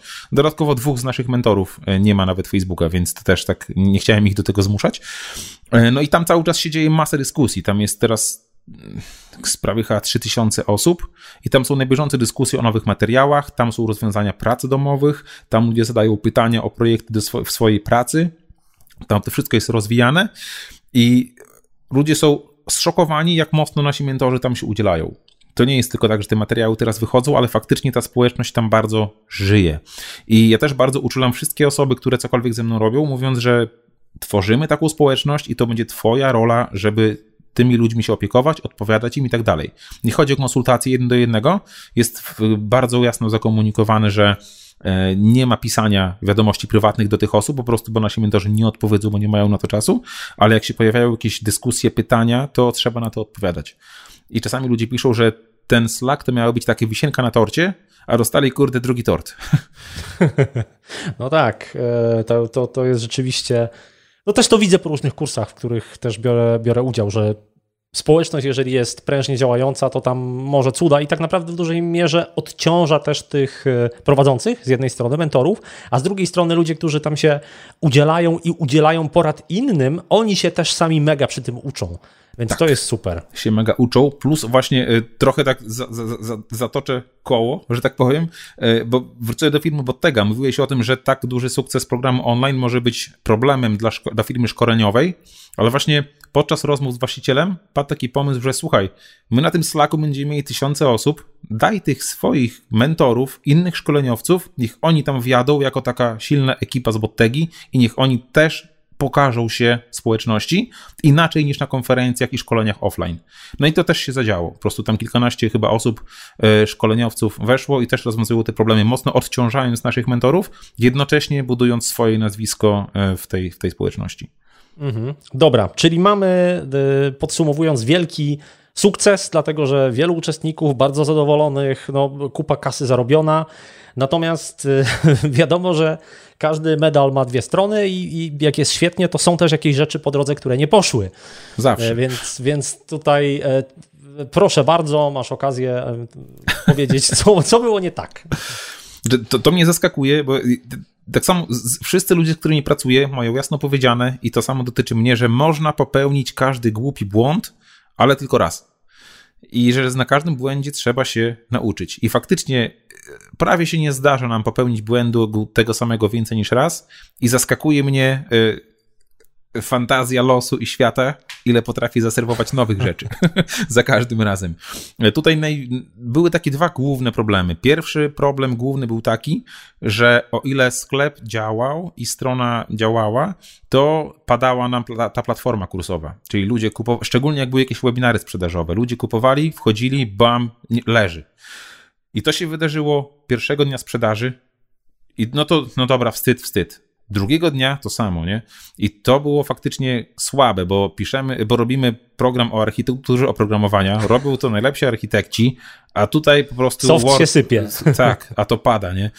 No i to po prostu to, to była wina hostingu, ale co, co zrobisz? Migracja czegoś takiego to nie jest 5 minut, bo trzeba po pierwsze wybrać, do kogo się zmigrować. I padła decyzja, poszły nam na tym właśnie Slacku przeprosiny, słuchajcie, no sorry, że głupio wyszło, migrujemy się, więc jakby bierzemy to na siebie, tylko, że to nie nastąpi teraz, no bo teraz w ciągu 10 minut nie wybiorę kolejnej firmy, bo to znowu się wydarzy.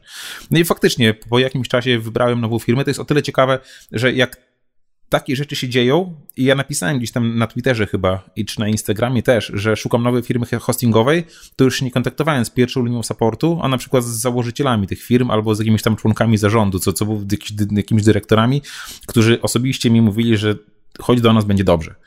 No i w końcu jedną firmę wybrałem, hosting przeniesiony i kolejnego dnia na nowym hostingu też padło. I to, to, to, to, ja wtedy myślałem po prostu, ja ogólnie bardzo mało się stresuję, się prawie nie denerwuję, ale wtedy myślałem, że roztrzaskam telefon, jak zobaczyłem na Messengerze, że mi ludzie piszą, że nie działa znowu, nie? No na szczęście się okazało, że ta firma też y, ma taką strategię jak my, czyli coś może działać, a, coś może nie działać, ale tylko raz. Y, więc tam jakieś kolejne poprawki zostały wprowadzone i już teraz śmiga bez problemów. No ale to, to była taka lipa. I Wiedziałem, że z hostingu dotychczasowego uciekam, bo w ostatni dzień sprzedaży, kiedy ja wiedziałem, że zawsze jest największa sprzedaż i faktycznie u nas to były ponad 2 miliony w ciągu jednego dnia, a u mnie jedyne co w głowie było, żeby tylko nic nie padło i padło, nie? Oh. I po prostu ja wtedy byłem w kontakcie z właścicielem hostingu, mówiłem mu, słuchaj, ja opłacę etat, dwa, trzy etaty, po prostu posać ludzi w serwerowni, niech siedzą, tam ten reset wciskają, żeby to działało cały czas. No i, i, i nie działało. I to, to, to było dla mnie takie bardzo smutne i przykre. No ale takie życie. E, czasem zdarza się, że Facebook zdecyduje, że. A, no i to jakby koniec tego pierwszego wątku. E, zdarza się tak, i to trzeba być na to przygotowanym, że Facebook albo bardzo długo akceptuje reklamy, to może trwać nawet kilka dni, i więc robienie tego na ostatnią chwilę to nie jest dobry pomysł, albo Facebook może z jakiegoś powodu reklamy wycofać. I akurat w tym przypadku na szczęście nie było czegoś takiego, że Facebook reklamy wycofał, ale jak wcześniej robiliśmy program z nauki frontendu, to Facebook nam te reklamy blokował. I ja nie, i tam się najgorsze, nie można dowiedzieć się dlaczego. Po prostu jest mm. informacja breaks community guidelines i tyle. Tak. I jakoś tę metodą prób i błędów doszedłem do tego, że problemem jest nazwa naszego programu, który nazywał się WTF, co ten frontend. A WTF po angielsku to wiadomo jak się rozwija. I to nawet nie musiało być w treści reklamy. To wystarczyło, że było na, na graficzce i Facebook to wywalał, nie? Więc jakoś kolejnym razem trzeba będzie trochę nad tym pomyśleć, jak to zmienić. Więc Facebookiem bardzo radzę, jak się ma takie ograniczone e, sloty czasowe, sprzedażowe, żeby te reklamy faktycznie były zaskedulowane no, z tydzień wcześniej minimum i ich potem po prostu nie ruszać, bo każda zmiana to kolejny cykl jakby approvala od nowa. E, jestem przygotowany, na, znaczy przygotowany mentalnie na to, że na pewno jakieś narzędzie przestanie działać. I tu faktycznie był taki problem, że akurat w ostatniego dnia sprzedaży, ten największy dzień sprzedaży, padł Instagram, padł Facebook na jakiś czas. Ale co najgorsze, jako że u mnie najwięcej sprzedaży zawsze przez mail i ostatniego dnia to jest po prostu szał. Tych maili idzie dużo, ale też faktycznie one są tak napisane, że bardzo dobrze działają. Wtedy też wpadkę zaliczył Gmail. Chyba na 3 godziny Gmail nie działał, a wiadomo, że dużo osób ma na Gmailu po pierwsze konta, po drugie, dużo firm do mnie pisało z różnymi pytaniami. Po prostu te maile do mnie nie docierały i to było. No, no, najpierw się ucieszyłem i tak siedzę, siedzę, siedzę, patrzę, 15 w piątek, myślę, what, inbox zero, nie widziałem od dwóch tygodni czystej skrzynki, super, przerwa, nie? To akurat tam się przetransportuję się z domu do biura. Przyjeżdżam do biura, patrzę, dalej tych maili nie ma, jakoś dalej zero, myślę, to już coś jest chyba nie tak. No i tam godzinka czy dwie godzinki później, boom, inbox, kurde, milion, bo się okazało, że się odkorkował Gmail i te wszystkie maile spłynęły. I to było o tyle smutne, że to był piątek, więc część ludzi, którzy me maila do mnie wysłali, nie dostali odpowiedzi i już wyszli z pracy, bo te maile do mnie przyszły jakoś po 17. Więc nie wiem, ile wtedy tych zamówień przepadło.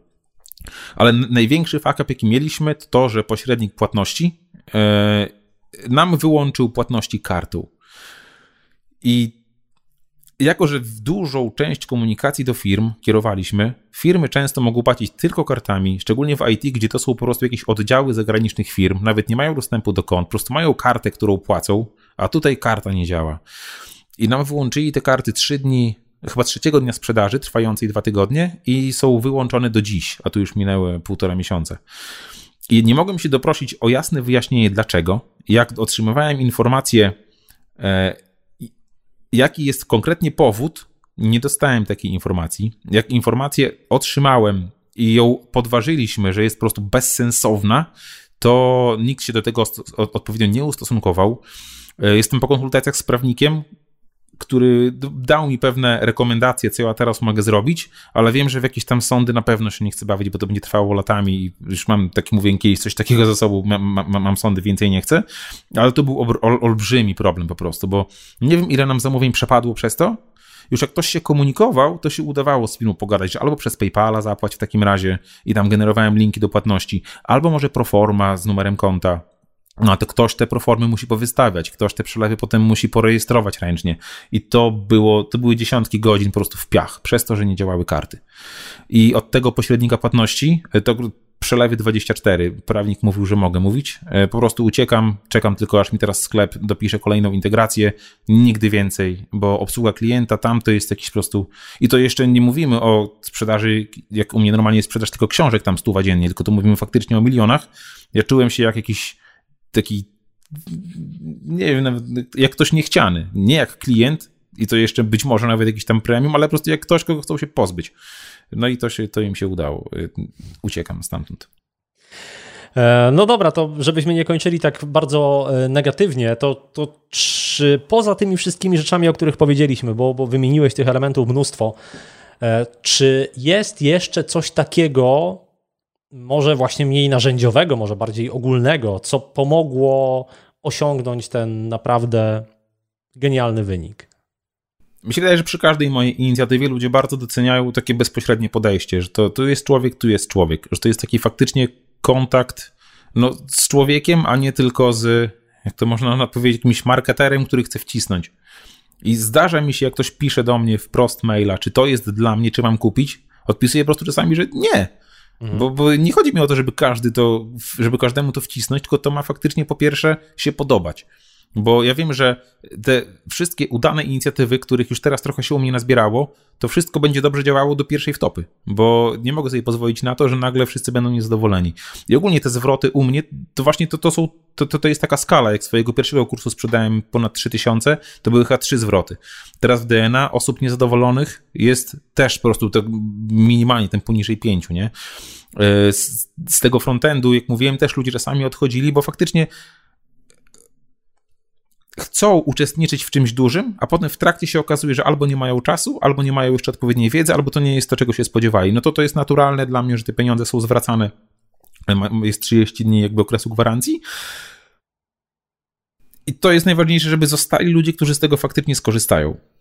O, o tak. I mi się wydaje, że to jest takie najważniejsze, że e, faktycznie te screeny z, to, z, tymi kwotami fruwają po internecie, no ale to, to, to, to wiadomo dlaczego, no bo prędzej 10 retweetów na Twitterze z, zbierze screenshot z milionem złotych, niż informację, że hej, odpalamy, nie? I, i już. Więc mi się, mi się wydaje to to, że jakby ludzie, ja rozumiem te potrzeby swoich klientów, ale też, że klienci rozumieją moje podejście którym też się na YouTubie bardzo mocno dzielę. Jakby to wgląd w moją głowę i w moją duszę wisi sobie na vlogu, można zobaczyć, dlaczego wszystko działa tak, a nie inaczej. Aha. No myślę, że jest jeszcze jeden element, on się przewijał gdzieś w tym, co mówiłeś, to znaczy to, że o ile na landingu było widać cztery osoby, było trzech mentorów i byłeś ty, to tak naprawdę ty to nie jesteś tylko ty, ale jest jeszcze parę osób, o których wspominałeś po drodze właśnie, które, które A to stoją za tobą, tak, cały tak, twój tak, team. Tak, tak, tak. To właściwie, znaczy to, hmm. Niektóre rzeczy, niektóre rzeczy też nie robiłem ja w całej tej akcji, więc jakby mówiąc o, o, o tym przekazie, e, to też miałem na myśli właśnie cały swój zespół. Właśnie mamy jedną wspólną wizję i nawet jak na przykład treści do strony landinga nie pisałem ja sprzedażowego, tylko Magda z mojego teamu, to też jakby konsultowaliśmy to i Magda też wie, jak to zrobić, coś po czym ja bym się podpisał i ona tak potrafi to napisać, że wszyscy jesteśmy zgodni. I faktycznie przy DNA, oprócz mnie i mentorów, to w sumie nas było zaangażowanych tam z 20 osób, nie? Więc to, to, to, to, to, to, to tam ogrom pracy wykonany przez każdego, bo i trzech montażystów wideo było.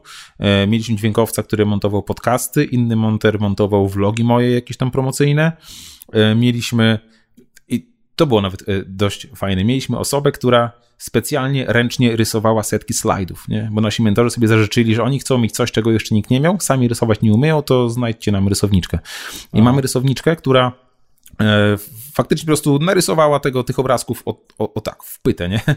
E, ma, mamy e, grafika, który, no oprócz grafików, którzy normalnie tam wymyślili logo, całą oprawę graficzną, to także wszystkie diagramy na slajdach są śliczne, bo są też nie tam w Excelu wygenerowane, ale to są, faktycznie są narysowane diagramy przez grafików. Mamy Agnieszkę, która zajmuje się korektą wszystkiego, więc po prostu tych osób faktycznie było bardzo dużo. Plus dodatkowo, tak jak mówiłem, ludzie piszący kod w innych językach, ludzie recenzujący dokładnie każdą sekundę wideo, zanim ona ujrzy światło dzienne, wszystkie slajdy, więc to, to, to, to czapki z głów przed, cało, przed całym zespołem, bo efekt tej pracy naprawdę widać. No tutaj otwiera mi się od razu cała fura pytań pod tytułem e, skąd znaleźć ludzi do takiego zespołu, jak ich przygotować, jak się z nimi komunikować i tak dalej, ale to, to z tego moglibyśmy spokojnie zrobić osobną rozmowę i może zrobimy pomyślałem sobie. 29 lutego 2020, jedyny taki dzień e, raz na 4 lata, 29 lutego. E, w Warszawie konferencja małej wielkiej firmy. Wpadniesz? Bardzo chętnie.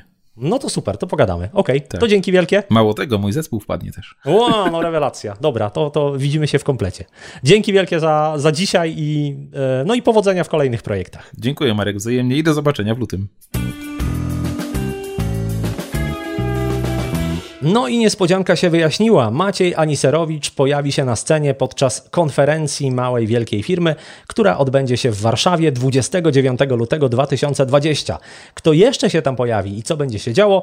Po informację zapraszam na stronę maławielkafirma.pl ukośnik konferencja. Mam dla Ciebie jeszcze prezent od mojego gościa. Jest nim PDF, w którym Maciej przedstawia swój proces weryfikacji pomysłów, nie tylko na kursy online, ale generalnie na nowe projekty biznesowe. Prezent możesz pobrać na stronie maławielkafirma.pl ukośnik 294. A jeżeli chcesz posłuchać jeszcze czegoś o tworzeniu kursów online, polecam odcinek Małej Wielkiej Firmy z Jackiem Wolniewiczem. Znajdziesz go w swojej aplikacji podcastowej pod numerem 174 albo na stronie maławielkafirma.pl ukośnik 174. Dzięki za dziś, do usłyszenia.